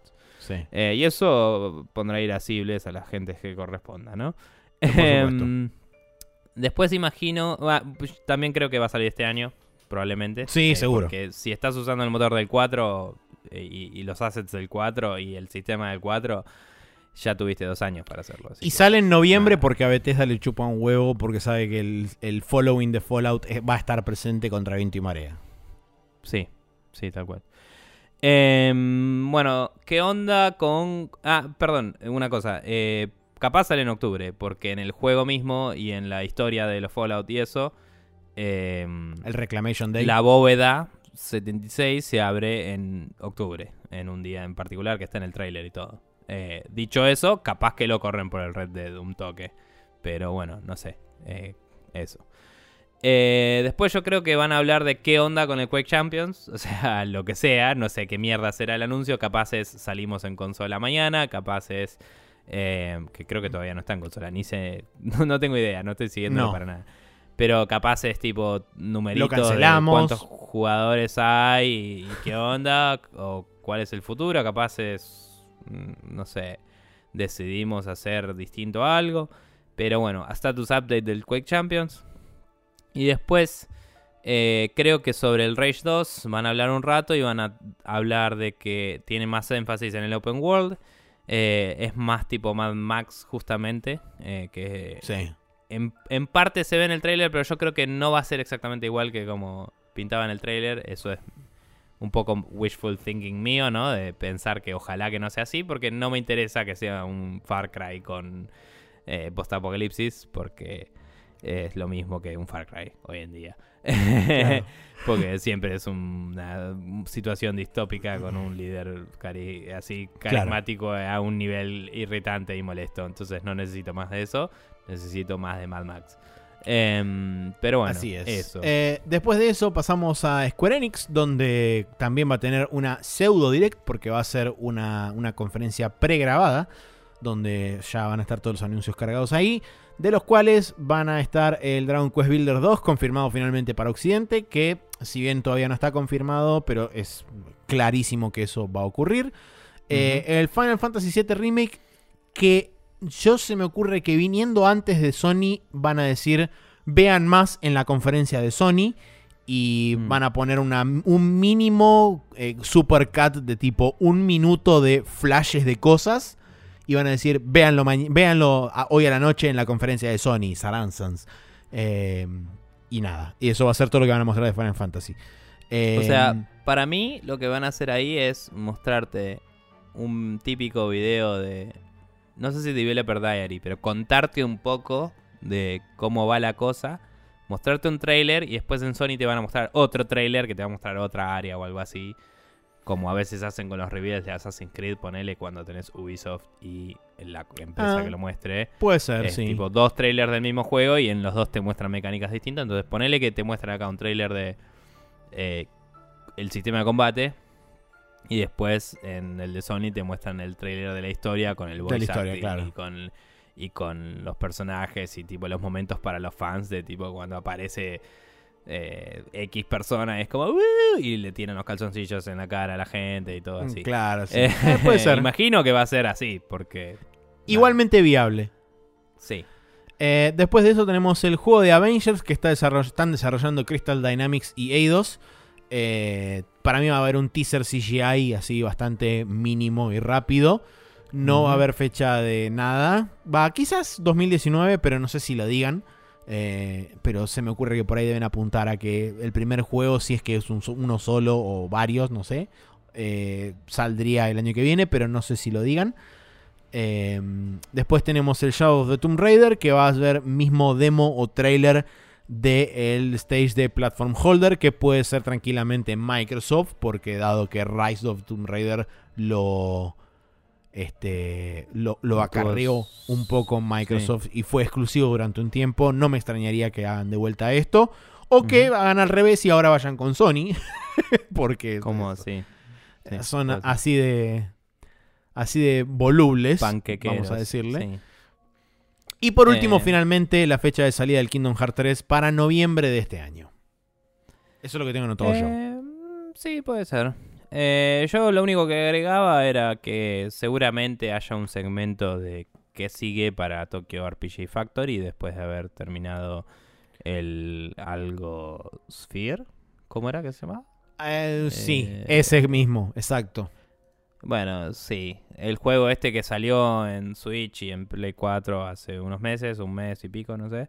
Em, que es la continuación de la. no la continuación, la, que le sigue a la I Setsuna, ya salió y ahora. ¿Qué onda? Los Sphere, ¿no era? Sí, puede ser. Sí. Me parece que sí. Eh, Los pero bueno, nada. Sphere, pero como, como lanza, no como esfera. Ok. Ah, ok. Whatever. Perdón. Em, nada. Eh, imagino que van a mostrar el siguiente juego de ellos. Em, sí. Puede ser. Una pregunta. Eh, ¿Era de Square Enix el Octopath Traveler? Sí, pero lo van a mostrar en la conferencia de Nintendo, eso está clarísimo. Eh, seguro que sí, pero capaz que mencionan algo.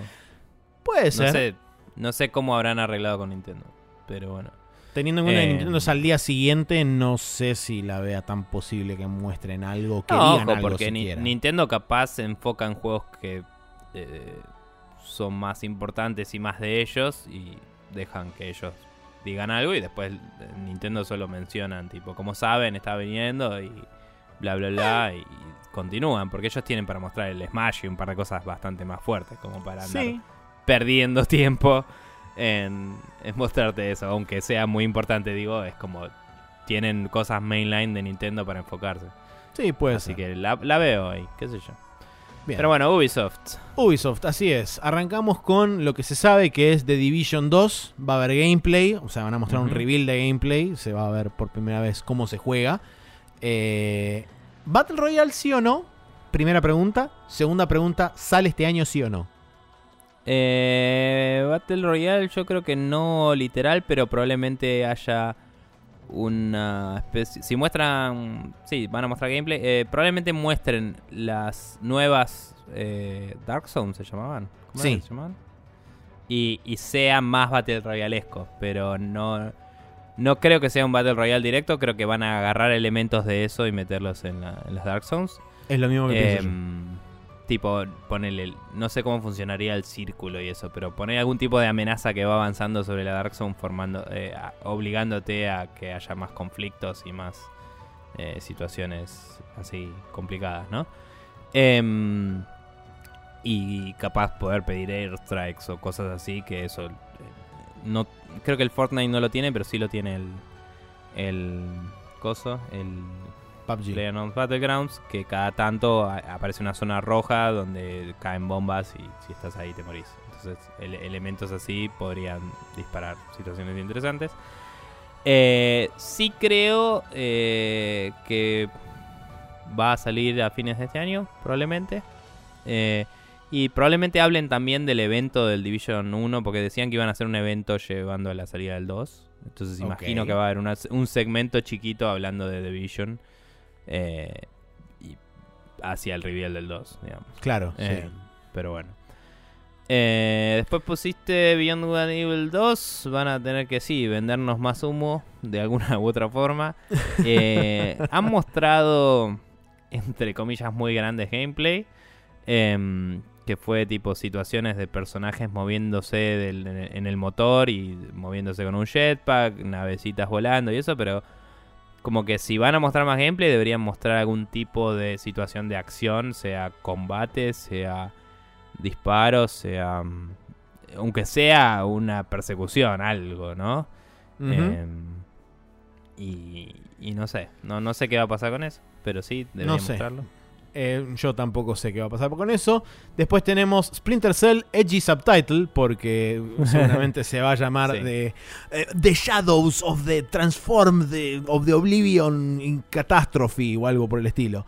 Eh, Ponele. Pero bueno, esto se debe pura y exclusivamente a que en el Ghost Recon Wildlands apareció una misión donde aparece justamente Sam Fisher, eh, que tiene la voz de este muchacho que ahora no me va a salir el nombre, Michael Ironside, sí me salió el nombre, aguante yo. Eh, y que, por supuesto, como dijeron en varios podcasts, entre ellos Giant Bomb, no traes a Michael Ironside para que grabe 40 segundos de audio en una misión del Ghost Recon Wildlands. Lo traes para que grabe un juego entero de un personaje, como podría llegar a ser un nuevo Splinter Cell. Claro, de uno. Em, por otro lado, yo creo también, hablando del Wildlands, que van a mostrar la siguiente iteración en Ghost Recon, eh, como se llame, así que tentativamente te lo llamo Wildlands 2. Sí. Eh, Válido. Porque nada, honestamente fue bastante bien recibido el gameplay del 1 y eh, parece una base bastante sólida sobre la cual construir. Y como hemos hablado en capítulos anteriores, sobre todo con los chicos de Café Fandango cuando vinieron en el 300, eh, Ubisoft tiende a, eh, digamos, agarrar sus mecánicas y llevarlas iterativamente de juego en juego. Entonces probablemente pasen a eso. Eh, acá me estás agregando un juego que claramente va a suceder, así que contame de qué trata. Sí, por supuesto que va a estar anunciado el Just Dance 2019 porque así funciona la vida y ese va a ser el momento awkward de Ubisoft como tiene que haber siempre en todas las conferencias de ellos ever. Y por supuesto va a ser el momento. Sí, la pregunta. La pregunta es si tiene soporte para. Eh, HD Rumble. El Labo. No, para el Labo de Nintendo. ¿Por qué el Labo? No sé, porque dijeron que iban a abrir las APIs para los developers y todo, y capaz que. Eh, no sé, sos el robot de Labo bailando. no, no. O que te haces una, una pista de baile que tengas, tipo, la pones en el piso, pones el control al costado y algunos espejitos y se fija dónde ponen los pies o alguna gilada así. Eh, no sé. puede ser. no, sé. sé. Sí te digo por ahí que me da la impresión de que es demasiado pronto. O sea, si hubiera salido hace un tiempo más atrás el Labo, sí te hubiera dicho que Ubisoft es el candidato ideal para hacer algo con respecto al Labo, porque es como muy Ubisoft eso. Eh, pero te la dejo para eh, la E3 de 2020. Me parece que la E3 de 2020 nos va a traer una cosa de Labo de Ubisoft. Eh, así que ya te lo predigo desde ahora para la E3 del año que viene. Eh, pero sí. Ya, ya, tuvimos dos predicciones para el año que Dos predicciones para el E3 2020. Bien. Eh, después tengo también anotado que probablemente muestren, digamos, la siguiente temporada de contenido para Rainbow Six Siege, eh, que le están dando un soporte bastante pesado en, en, lo que es PC y consolas. Y lo mismo para el For Honor, que quizás el For Honor, por ser una franquicia menos establecida, es probable que tengan un problema similar a lo que le pasó al Destiny. Eh, de hicimos el primer juego y no es tan expandible, capaz que nos conviene hacer una secuela. Así que puede ser que directamente sea For Honor 2 ahí. Eh, pero no sé, hay que ver. Capaz que lo armaron súper expandible y pueden seguir expandiendo sobre ese. Pero yo imagino que podrían agarrar lo que aprendieron del For Honor a esta altura y hacer un nuevo juego eh, directamente. Y después tener una base más fuerte para seguir. Eh, For Honor Wildlands. For Honor Edgy Subtitle, ponele. Claro. Em, For Honor Dance 2019. Em, y son los, chabones bailando. Bien. Eh, después tenemos Sony. Que ya Sony se encargó por su cuenta de decir que va a haber cuatro pilares principales en su conferencia, que son el Ghost of Tsushima, The Last of Us 2, Death Stranding y Spider-Man. Sacando eso de lado, que ya sabemos que va a haber, Personalmente creo que ni Ghost of Tsushima ni The Last of Us 2 salen este año. Bueno, Death Stranding tampoco. O sea, de cuatro de los que están ahí, tres no salen este año. El Spider-Man ya está confirmado que sale este año. Así que... Perdón, ¿los otros tres asumís que no salen o están confirmados que no salen? Eh, no están confirmados ni nada, pero yo creo firmemente que ninguno de los tres sale este año. Y... Sí, estaría jodido. A mí me encantaría que el Ghost of Tsushima salga este año porque es a mí también. la razón por la cual me volví a comprar la Play un toque. Eh, no, era tanto ni el Go, ni, el, ni el God of War, ni el Yakuza eran del todo. La razón era como, bueno, vi el trailer de Ghost of Tsushima, lo dije acá y dije, bueno, algún día volveré a tener una Play 4. Y la razón por la que la compré ahora es porque, bueno, tenía juegos para jugar ahora, pero, pero lo compré por ese juego, así que estaría bueno. Eh, sí, van a hablar de esos cuatro. Yo creo que el de Death Stranding vamos a ver algo de gameplay. No tengo idea de si será una movida super narrativa como lo fue el primer nivel del Metal Gear 5, que era como super scripteado todo. O si será algo más abierto y no entenderemos un choto igual, porque ese juego no, no, no se va a entender nunca. No. Eh, pero, pero nada, yo creo que algo de gameplay vamos a ver. O tal vez vamos a ver un trailer que no vamos a saber qué es gameplay. que van a pasar Es un montón de cosas con cámara dirigida y en realidad todo eso era alguien que... O sea, era posible que te pase jugando, pero estaba dirigido lindo en un trailer. Eh, creo que esas Sí. son las dos posibilidades que tenemos. Em, Sí, seguro eh, que vamos a flashear. eh, eso te lo puedo asegurar con eso. Eso es Em, altamente probable, sí, en eso estoy de acuerdo. Eh, Last of Us 2 yo creo que voy a bostezar un par de veces durante el tráiler, esa es mi predicción. Sí. Eh, y que no me interesa. Eh, y de Spider-Man, no sé qué más pueden mostrar, eh, considerando que sale re ya y, y es como, no sé. Sí, a principios de que- septiembre sale, así que para mí no van a mostrar demasiado. Yo creo que por ahí no se van a concentrar tanto en mostrar la parte de Quick Time Events, de la cual hubo gente que se quejó bastante en el reveal del año pasado, así que por ahí van a mostrar algo un poco más open worldístico. En este van a mostrar algo Sí. como roaming free, como un roaming libre o algo así. Capaz, Capaz muestren algún tipo de submisión o algo así, o sea, cómo interactúas Sí. con el ambiente y demás y con el resto de la ciudad. Sí, eso iba a decir. eh, muy probablemente muestren eh, un modo de juego en particular. Claro. Ponele que algo, eh, no sé, carreritas boludas por la ciudad, giladas de esas arcadosas de los juegos de Spider-Man viejos que son muy añorados por la gente, digamos. Eh, entonces alguna movida así seguro nos muestran para decir, tipo, eh, estos son los tipos de actividades que puedes hacer. Tal cual. por ahí. Sí. Después de eso puse el Dreams, que finalmente va a recibir fecha de salida para Holiday de este año. Eh, es un juego al cual cada vez me resulta más curiosamente interesante, sobre todo por haber escuchado de gente que lo probó, que es como funciona, o sea, funciona lo que quisieron hacer y eh, me Sí. llama poderosamente la atención. eh, sobre todo por haber estado tanto tiempo en, en desarrollo y demás. O sea que claramente los chabones le pudieron encontrar la vuelta, aparentemente, según lo que dice la gente. Eh, así Sí. que me intriga, me intriga mucho ver cómo lo logran expresar eso a través de un tráiler o lo que sea que muestren. Y bueno, en definitiva, ver la fecha de salida que, que tiene este juego.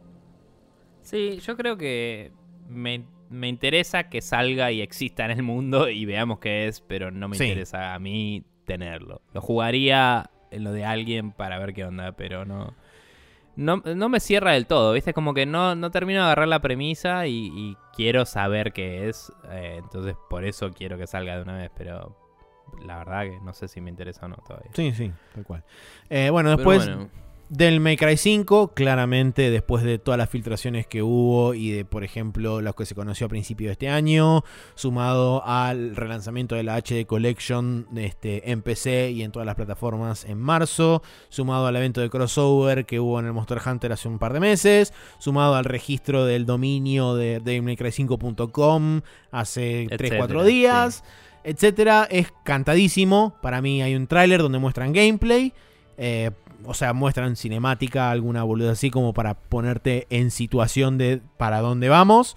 Eh, Dante haciendo de las suyas. Eh, Holiday 2018 de nuevo. eh, también para, para este juego. Acto Eh, seguido. pregunta- Sí. Pre- pregunta. De cero a más infinito de nuevo. Chances de que Microsoft haya puesto platita para que esto pase en su conferencia, dado que no van a tener este juego que no me sale el nombre que todo el mundo quería que salga y no va a salir. Y era básicamente Dante con dragones. Y, El Scalebound. Eh, Sí. Eh, chances de que esté en el de Microsoft y no en el de Sony de esto. Según rumores, eh, Devil May Cry 5 sería. La situación sería exactamente similar a Street Fighter 5. O sea, sería exclusivo de Play 4 y PC Exclusivo, porque Sony puso plata para el desarrollo. Así que, según los rumores, cero. Está bien, aceptable. Eh, continuamos entonces. Continuamos. Eh, después de eso, Monster Hunter World G que sería la expansión para el G-Rank de Monster Hunter World, que para mí sale... ¿Basado en algo? No, basado en nada, pero tendría, para mí tendría sentido que salga como aniversario del primer año del juego, o sea, en enero del año que viene, enero, febrero. sí te creo en alguna de las conferencias. Eh, yo creo que en Microsoft, en, la Xbox fue muy exitoso eh, también el Monster Hunter, entonces tranquilamente pueden ellos hablar con Capcom y decirle, che, mostralo acá. Pero sí te creo que haya un segmento de a dónde va el Monster Hunter eh, este año. Eh, no sé si hay una expansión, pero sí, tipo, qué contenido se viene, vamos a seguir bancando eh, consola X, tipo, durante este año y eventos se vienen y, y, jueguen con sus amigos en consola de preferencia según la platita que le pusieron. Eh, no sé si expansión. puede ser, pero digo, con todos los eventos y cosas que pusieron ya temporales, es como que el motor del juego está preparado para darte contenido así de a poco. Entonces una expansión tendría que ser nuevos mapas o algo así. Eh, que capaz es muy pronto para hacer. No sé. Sí, yo lo puse. Yo lo puse principalmente en Sony porque justamente el reveal de Monster Hunter World fue en la conferencia de Sony el año pasado. Entonces tendría sentido que revelaran una expansión o una, un contenido grande en la conferencia de Sony, pero tranquilamente puede pasar. El que sí creo que es más ambivalente es el que viene abajo, que es un tráiler de el Resident Evil 2 Remake, que ese tranquilamente sí puede pasar en Xbox como puede pasar en Sony. Lo puse en Sony porque Resident Evil históricamente podría pasar en Switch si quiere, pero bueno. Eh, sí, sí, puede ser. No, no, no, no, estaba anunciado oficial. O sea, todavía no está ni siquiera anunciado el juego, pero tranquilamente sí puede pasar. Eh, pero bueno, dijeron que estaban laburando en él. No, está anunciado como el título, ponele. Claro, no, sí, dijeron que le habían dado luz verde en Capcom para una remake de Resident Evil 2. Así que, o sea, eso es lo único que sabemos hasta ahora. Para mí va a haber tráiler con un anuncio que va a salir en 2019. En algún momento de 2019. Trailer CGI o eh, tipo el principio del juego eh, siendo jugado por alguien y tipo toda la gente aplaudiendo tipo y mm, sale el primer zombie y se corta el título y es Resident Evil. Para mí te ponen eh, bien editada y comprimida en tipo un minuto y medio la intro del 2. O sea, la intro del león llegando a la ciudad, el camión, toda la pelota. Y al final Resident Evil. Y 2019. Sí. capaz hacen la del trailer del trailer y mm, te muestran tipo algo que te indique que es León. Yo creo que si querés ser efectivo en esto, tenés que mostrar el principio del juego. Porque no me acuerdo si lo habían hecho cuando salió para GameCube, porque fue hace mil años pero en alguna en algún tráiler de una remake lo que hicieron fue mostrarte de nuevo el primer nivel, ¿no? Del juego y decir, tipo, estás, eh, vas jugando así, qué sé yo, de golpe poner que abre una puerta y, es como corte, título y es como volvió el juego que querías. Yo, para mí, una, una, forma de la, la, cual yo lo haría sería eh, ponerte, o sea, primero pantalla negra, que no se escuche nada y se empieza a escuchar la máquina de escribir tipeando y abajo aparecen ah. letras que dicen eh, You are entering once again to the world of survival horror, good luck, que es lo que te decía cuando cargabas el save. Y ah, ahí directamente te triggerean, sí, el principio de la cinemática de introducción. Eh, yo tengo, no, sé de qué juego es, viste esas situaciones que tu cerebro ata neuronas, pero estoy seguro de que algún juego hacía eso, alguno que tenía remake, y, y me resuena que era un Resident Evil, pero puedo estar equivocado tranquilamente. Pero bueno, nada, eh, sí, eh, puede ser tranquilamente Resident Evil 2 Remake. Eh, creo que si sos Sony le vas a poner plata que eso esté en tu conferencia. Totalmente. Medieval Remastered, claramente. Es algo que sí, va a estar. ¿Alguna vez se confirmó o seguimos todos asumiendo que va a pasar? No, no, no. En la PlayStation Experience mostraron un, teaser de que estaba, estaba en desarrollo. Cierto, sí. Bueno, nada, esto fue una predicción mía de hace dos años más o menos. así que eh, Claramente. me la voy a atribuir directamente. 100% crédito tuyo, eh, sí, totalmente. Sí. Em, y después tengo el delirio que correspondía, por supuesto, a decir cosas delirantes de Microsoft. Lo decís todos los años y nunca Sí, y nunca sucede. En algún momento va a suceder. PlayStation 4 a 200 dólares, PlayStation Pro a 350 dólares y a la mierda todo.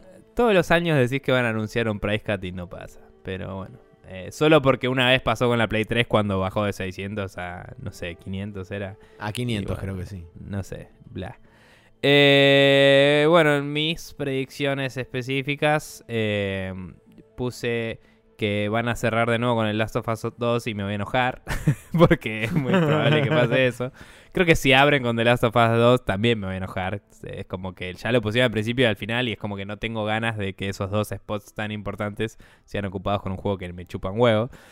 Eh, después puse que iban a mostrar el juego este del motoquero y los zombies, que siempre me olvido el nombre y a nadie le importa, y me volvió a olvidar el nombre en este momento, así que... Nada. el cual seguro que no esté porque ya anunciaron inclusive la fecha de salida, que es 22 de marzo de 2019.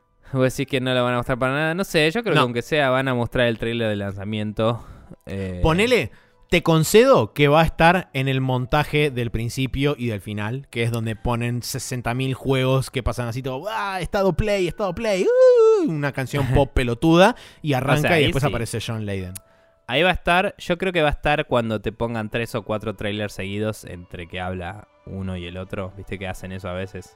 Eh, te ponen trailers back to back, sí. dos o tres. Te va a poner, para mí van a poner el de lanzamiento. Eh, ¿Cuándo sale?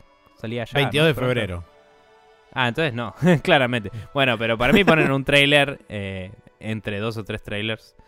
Ah, en general lo que viene haciendo es al principio ponen cuatro trailers seguidos, ponele. Y después arranca a hablar un chavo. No sé, habrá que ver eh, cómo es este año. No sé, ni idea. Eh, me chupan huevo, yo creo que van a poner mínimo trailer y me va a importar igual de nada.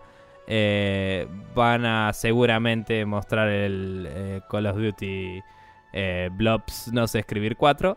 Em, Van a mostrar el modo Battle Royale acá en, PlayStation, casi seguro. Es muy probable. Eh, nada, será un trailer y yo creo que va a haber trailer.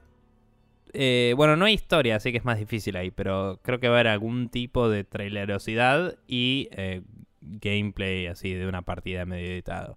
Em, y después de eso le puse.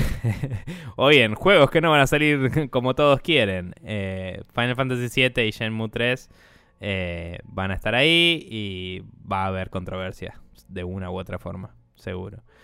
Eh, Shenmue 3 vos decís que estamos en condiciones de tirar un release window, aunque seguramente lo van a atrasar de nuevo después. 2019.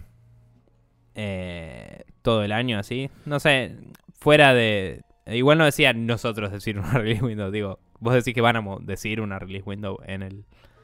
Ah, no, no, ni en pedo. Para mí ni lo muestran en el Shenmue 3, ni lo muestran. Mm, no sé, yo creo que van a poner el... También un trailer solo y nada más, o algo así. Eh, pero bueno, eso es Sony. Así es. Después pasamos a Nintendo, donde por supuesto arrancamos con la figurita fuerte, que es el nuevo Smash, que para mí sale en octubre de 2018, dado que en algún momento de septiembre sale el servicio online. Para mí le van a dar un par de días barra semanas al servicio online para que se estabilice. Y tipo primera semana de octubre te lanzan el Smash. Y yo puse juego entre comillas. Black Friday, digamos. Sí, yo puse entre comillas juego entre comillas nuevo basado en el Smash 4. O sea, para mí van a retener muchas de las cosas del Smash 4, mecánicas eh, que van a ser, digamos, directamente transportadas y demás, se me ocurriría que probablemente esté en el mismo engine, o sea que se va a ver para mí muy parecido. Capaz un mm. poquitito mejor, pero no, sé, no va a haber una diferencia tan partida de lo que fue tipo el Smash de Wii versus el Smash de Wii U. Eh, o sea, eso no sabría decirte porque... Eh, o sea, imagino que van a tener el mismo motor para el gameplay al menos, pero claramente, eh, o sea, porque se jugaban igual el de 3DS y el de Wii U, pero claramente el render era otro, entonces capaz que tienen que rehacerlo para la arquitectura nueva, no sé. Eh, no, no creo que se vaya a ver muy distinto a nivel estética, pero capaz que a nivel gráfico sí se vea distinto. Eh, ni idea. Em, pero, perdón, una pregunta que ah, en realidad quedó colgada de Sony y de Microsoft. ¿Dónde, te parece que podría o no mencionarse, más allá que no estén en, la E3, el Red Dead? Yo lo veo en Sony porque ya confirmaron que hay contenido exclusivo temporal en Sony. O sea, está bien, ahí lo van a mencionar por eso seguro. Eh, yo creo que aunque sea al pasar, Phil Spencer lo mencionaría porque se va a ver mejor en la Xbox One X, nada más. Eh, pero bueno, no sé, ni idea. Continuamos. Em, vos pusiste Fire Emblem de Switch para este diciembre. Sí. Em, Nintendo, que yo sepa, suele lanzar las cosas antes de diciembre también para cubrir el Black Friday. Yo creo que va a ser un poco antes si sale este año. Salvo, por ejemplo, el año pasado que sacó el Xenoblade Chronicles 2 en diciembre, pero bueno. Sí, eh, pero era un juego no tan alto perfil como el Fire Emblem, me parece. O sea, me parece que el Fire ser. Emblem tiene un renombre que querés que esté en los stores a la hora del Black Friday. Entonces, si está listo para este año, yo lo veo antes, tipo fines de octubre o algo así. O si no lo ves directamente en 2019. Y si no, principio de 2019. Una de dos. Tipo, arrancar el 2019 con eso también le serviría porque la, la veo también. Eh, pero bueno. Después de eso puse eh, Pokémon Switch 2019, que claramente es la mejor predicción que hice en mi vida entera, porque ya se confirmó Sí. que va a haber un core RPG de Pokémon para el año que viene. Así que esta yo ya me lo doy como win automático. Aguante Perfecto. yo, viva todo. Eh, después de eso tenemos Metroid Prime 4, que va a haber un teaser CGI y, por supuesto, no va a tener fecha, pero para mí sale en 2019. Eh, Eh, para mí, más que un teaser CGI, eh, pue- o sea, puede ser que haya uno, pero creo que va a haber un poco de gameplay editado eh, de tipo Samus mirando cosas y Samus disparando sin UI ni nada. Porque lo recuerdo que así fue el reveal de el, uno de los primeros, no sé cuál. Pero recuerdo que los trailers del Prime eran como un montón de tomas separadas de Samus, tipo apuntando a lugares, corriendo, abriendo puertas y explorando el espacio, digamos. Y es una franquicia que es tan icónica que querés mantener una, un mensaje, ¿no? De tipo, eh, vas a estar en distintos eh, ambientes, vas a pelear contra distintos enemigos, vas a resolver distintos puzzles y como esas tomas tipo shot for shot, que Sí. cada cosa que estás viendo es distinta. Y Claro. es como variedad, gameplay, diversión, primera persona. Intro inmersión. stage, fuck. Claro. Eh, Metroid Prime 4. y nada, pero sí. Van a mostrar. Eh, bien, después de eso, por supuesto, van a hablar de la expansión del Splatoon 2, la Octoling Expansion. Van a dar la fecha de salida puntual y el precio de la misma, que me arriesgo a decir que va a ser 20 dólares. ¿No, ¿No Em, habían dicho ya que iba a salir 20 dólares? No me acuerdo. Creo que no. Me- me no, recuerdo, así que puede ser que lo hayan dicho. Ok, bueno. Sí, te creo eso, todo. Eh, el Octopath Traveler yo puse que va a aparecer también, a pesar de lo que decía antes, un poco van a tener que decirlo, si no, capaz está en el Treehouse, o sea... eh, recordemos Sí. que estamos hablando de la E3, no solo de la conferencia o del de el, el stream, ¿no? Em, nada, seguramente en el Treehouse haya alguna entrevista y te muestren más detalles y capaz algunos de los otros personajes porque la demo solo cubría dos o tres de ellos. Eh, después, eh, para mí que va a haber un juego de 3DS que a alguien le va a importar y dos o tres que a nadie. Eh, no tengo idea de cuáles, la verdad no tengo una predicción muy dura sobre eso. Em, después puse que iba a haber un énfasis de, del multiplayer, ¿no? Eh, o sea, hablando de Mario Tennis, hablando de el Smash, hablando de cosas así. Para, para venderte la plataforma online. Y que Reggie iba a Me- estar mostrando probablemente los Nintendo Classics con multiplayer en el Treehouse. Me acordé una cosa, eh, recién fue tipo así, lapsus de memoria. Una cosa que nos olvidamos en EA y que yo me olvidé también de EA. Ok. Respawn Entertainment. ¿Qué pasó con el juego de Respawn de, de Star Wars? ¿Lo van a mostrar? ¿Muestran algo de Respawn? ¿Cancelaron ese juego? El que supuestamente era de sable láser del director de God of War 3. ¿Te acordabas? Ah, uf, no me acordaba ni a palos.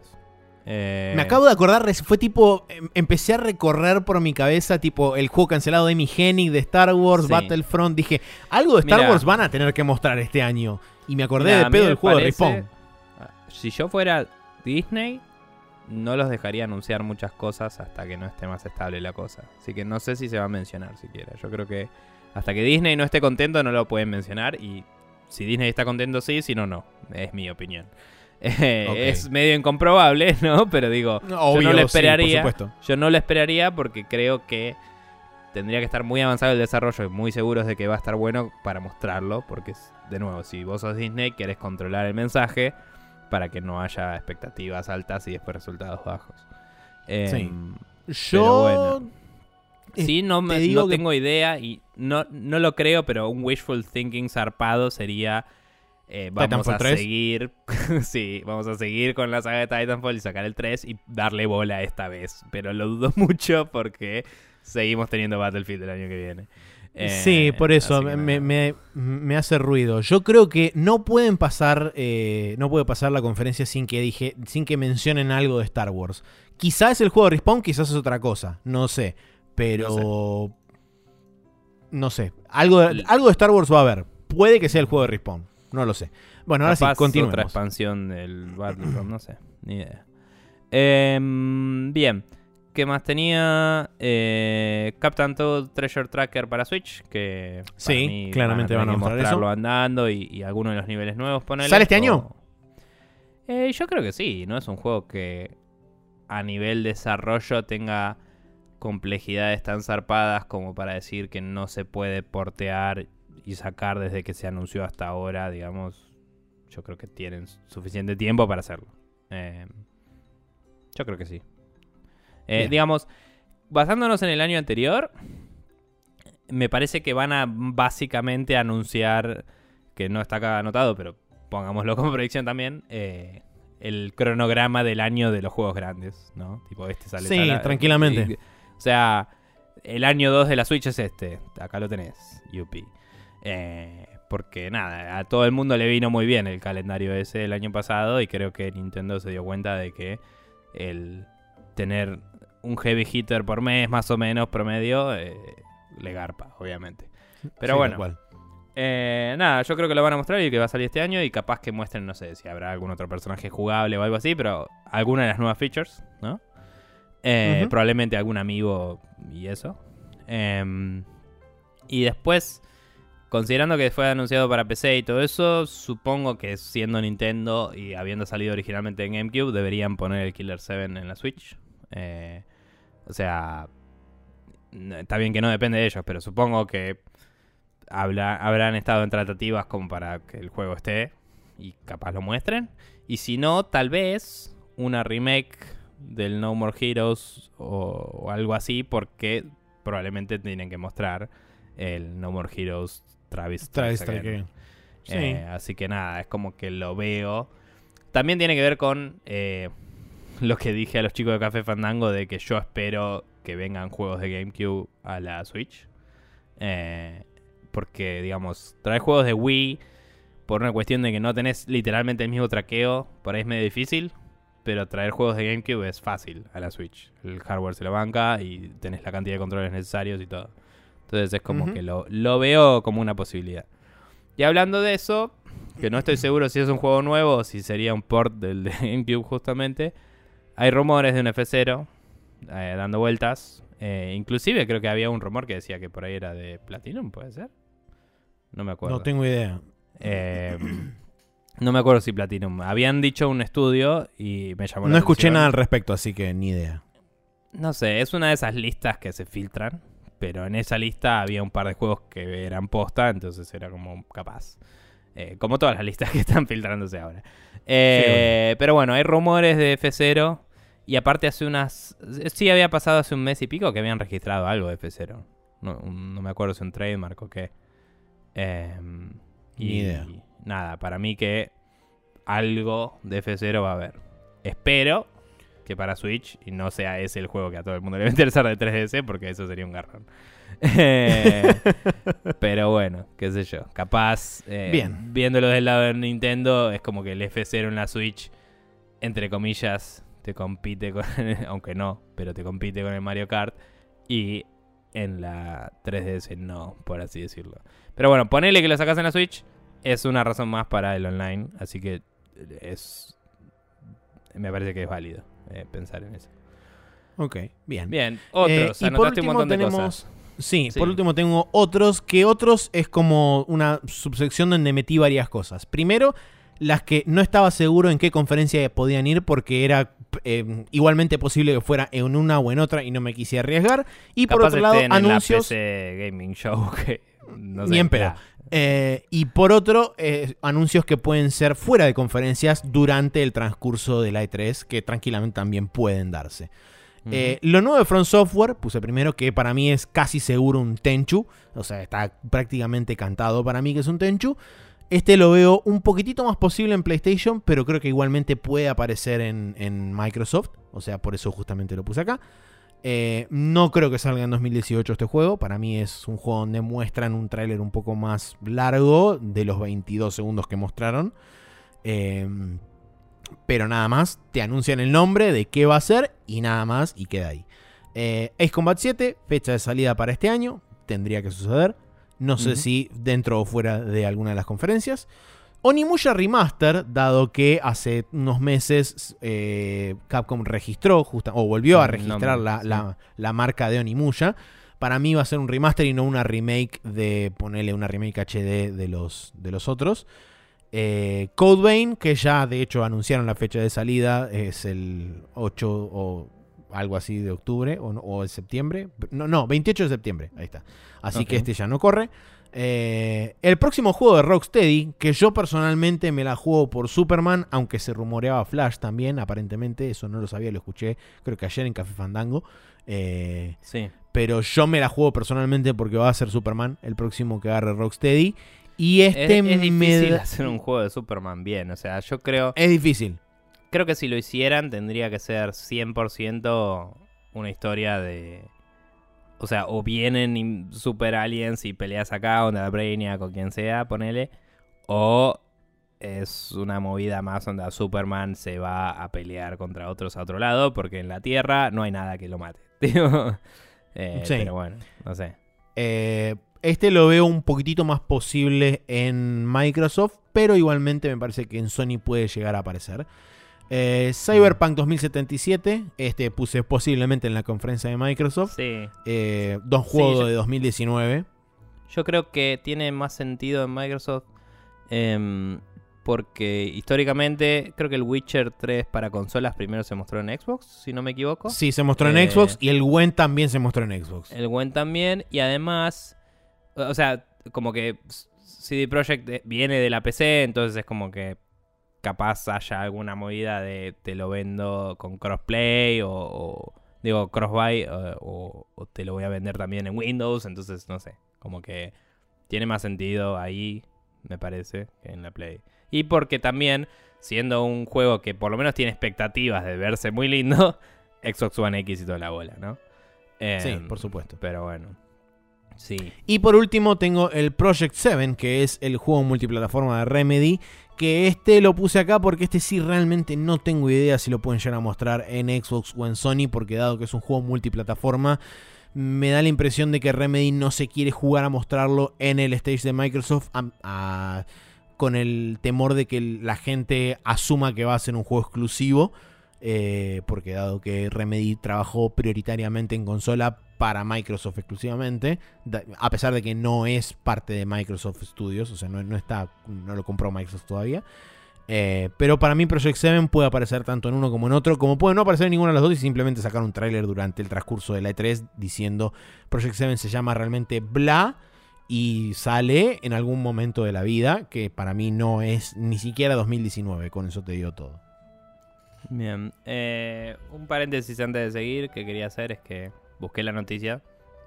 Se había hecho el trademark de F0 junto con un trademark de Star Fox hace poco. Ah, el Star Fox eh, Karting Racer Sarasa, sí, que, que estaba la- el rumor ese, pero bueno, había trademarks Studios, supuestamente. renovando las, las marcas, digamos, y nada, eh, eso. De ahí venía el rumor, digamos. Pero bueno, eh, volviendo, yo medio como que me apego a varios de los que vos dijiste, así que no anoté mucho más, pero sí te digo que, eh, por un lado, eh, se habló varias veces de que sería el año para anunciar el nuevo Mortal Kombat, si es que hay uno nuevo. Así que. Mortal Kombat 11, signo de pregunta. Eh, y por otro lado, creo que también en este año. ¿Nintendo o Sony? eh, perdón, este, Microsoft o Sony. Mortal Kombat. Para mí Microsoft de cajón.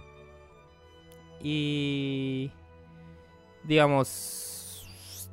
eh, a Microsoft le conviene a nivel estratégico, pero no sé si no se identificaría más con Sony a nivel la gente, ¿no?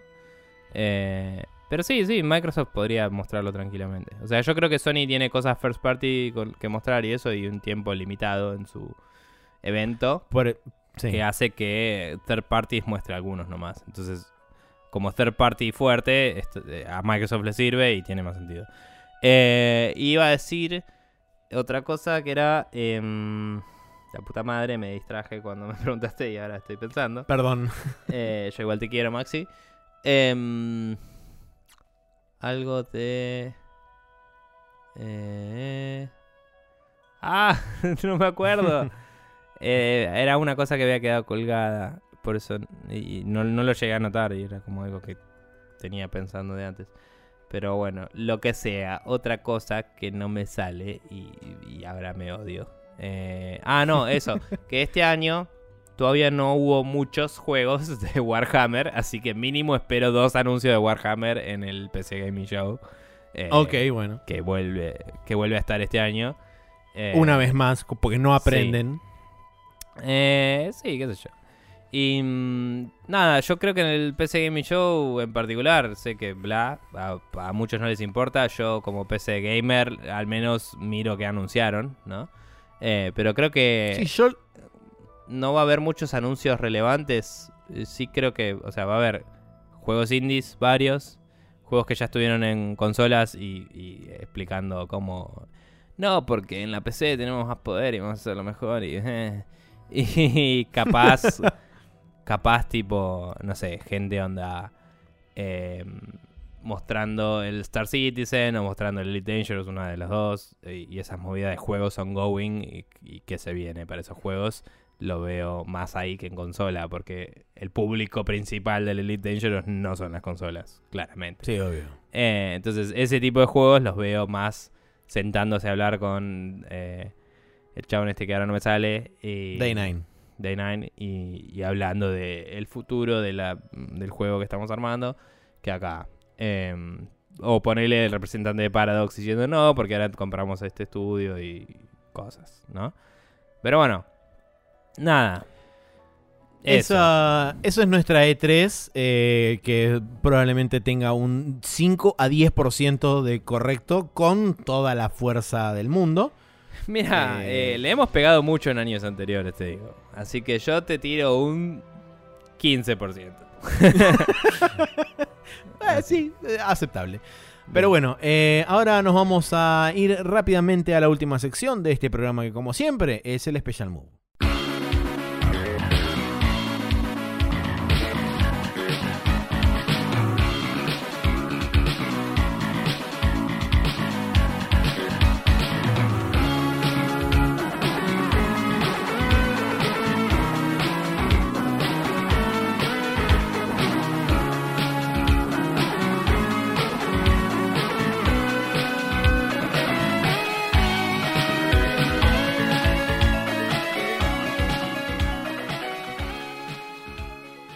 Estamos en el Special Move, donde tenemos una recomendación cada uno. en este caso viene del lado de la música, en ambos casos. Así que este, adelante con Spoofy.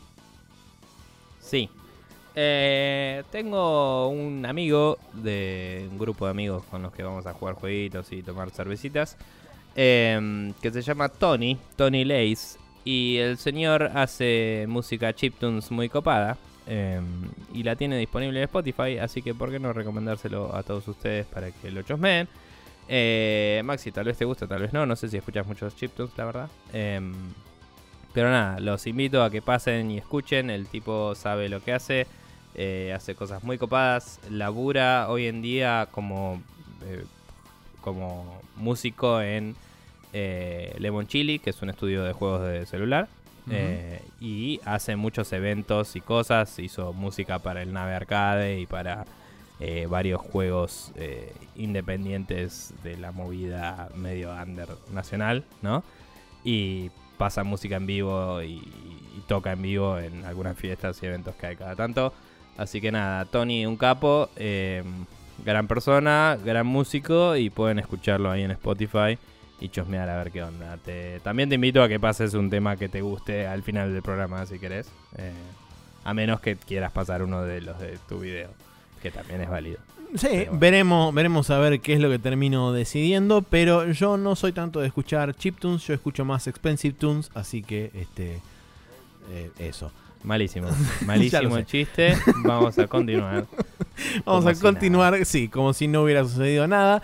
Porque eh, mi otra recomendación, que también viene del lado de la música, es eh, un video de un chabón que ahora no tengo el canal de YouTube presente, pero es un video que se llama 10 Video Game Songs That Sound Oddly Familiar. ¿Por qué? Porque resulta que, ya sea por al derecho o al revés, alguien se copió de otro o alguien se inspiró de otra persona. Eh, siempre tengamos en cuenta que esto puede ser en absolutamente coincidencia o eh, simplemente un homenaje, pero hay canciones de videojuegos que suenan curiosamente similares a canciones que están o estuvieron o están disponibles actualmente en el mundo de la música. Y cuando uno las escucha a la par, es como, sí, claramente hay una referencia, o esta está medio tirada de los pelos, o la puta madre que lo parió es igual. Eh, esas son las posibles reacciones que uno puede llegar a tener. Pero les dejo este video para que se este, les derrita un poco el cerebro cuando escuchen melodías y digan, no chabón, no puede ser, esto es increíble. Y demás. Así que, para que lo vean, ahí estará. Y Nico, ¿cómo hace la gente para escuchar este y todos los podcasts que salieron y todos los podcasts que vendrán y demás? Bien, para escuchar todo nuestro archivo de podcast, por ejemplo, pueden entrar a archive.org y buscar Expression News y estamos ahí. Tenemos todos los episodios hasta el día de la fecha. Eh, a menos que a Archive se le haya cantado borrar toda la mierda que puede pasar, está bajo sus términos de uso. Así que nada. Pero bueno, eh, está bueno, pueden bajarlo en torrent, pueden bajarlo directamente, pueden escucharlo ahí, es copado. También pueden, si quieren, suscribirse a nuestro feed para recibirnos de forma automática todos los días, lunes a la noche, martes a la madrugada, etcétera. Correcto. Eh, se pueden suscribir en eh, copiando la URL expressionnews.com barra podcast, la pegan en su gestor de RCS o podcast favorito y reciben de esa forma nuestros episodios en el momento correspondiente.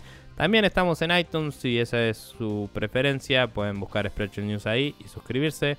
Eh, es una opción totalmente válida y apunta al mismo feed, así que todos bien con eso.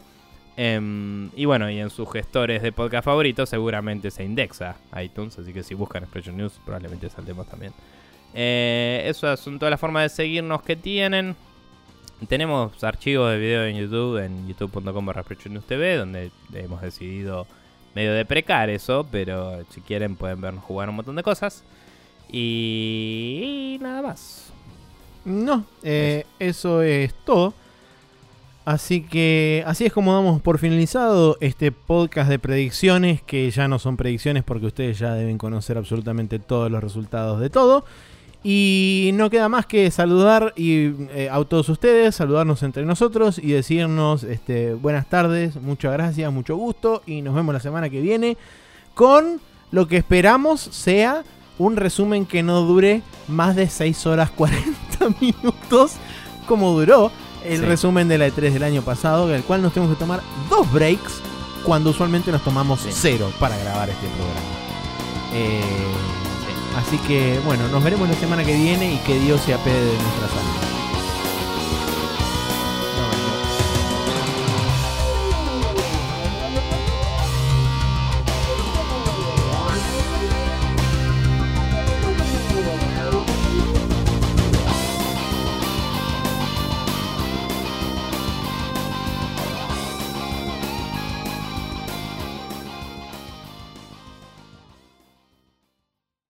Hola y bienvenidos nuevamente a otro Lo que sobra de Spreadshot News. Hoy les traemos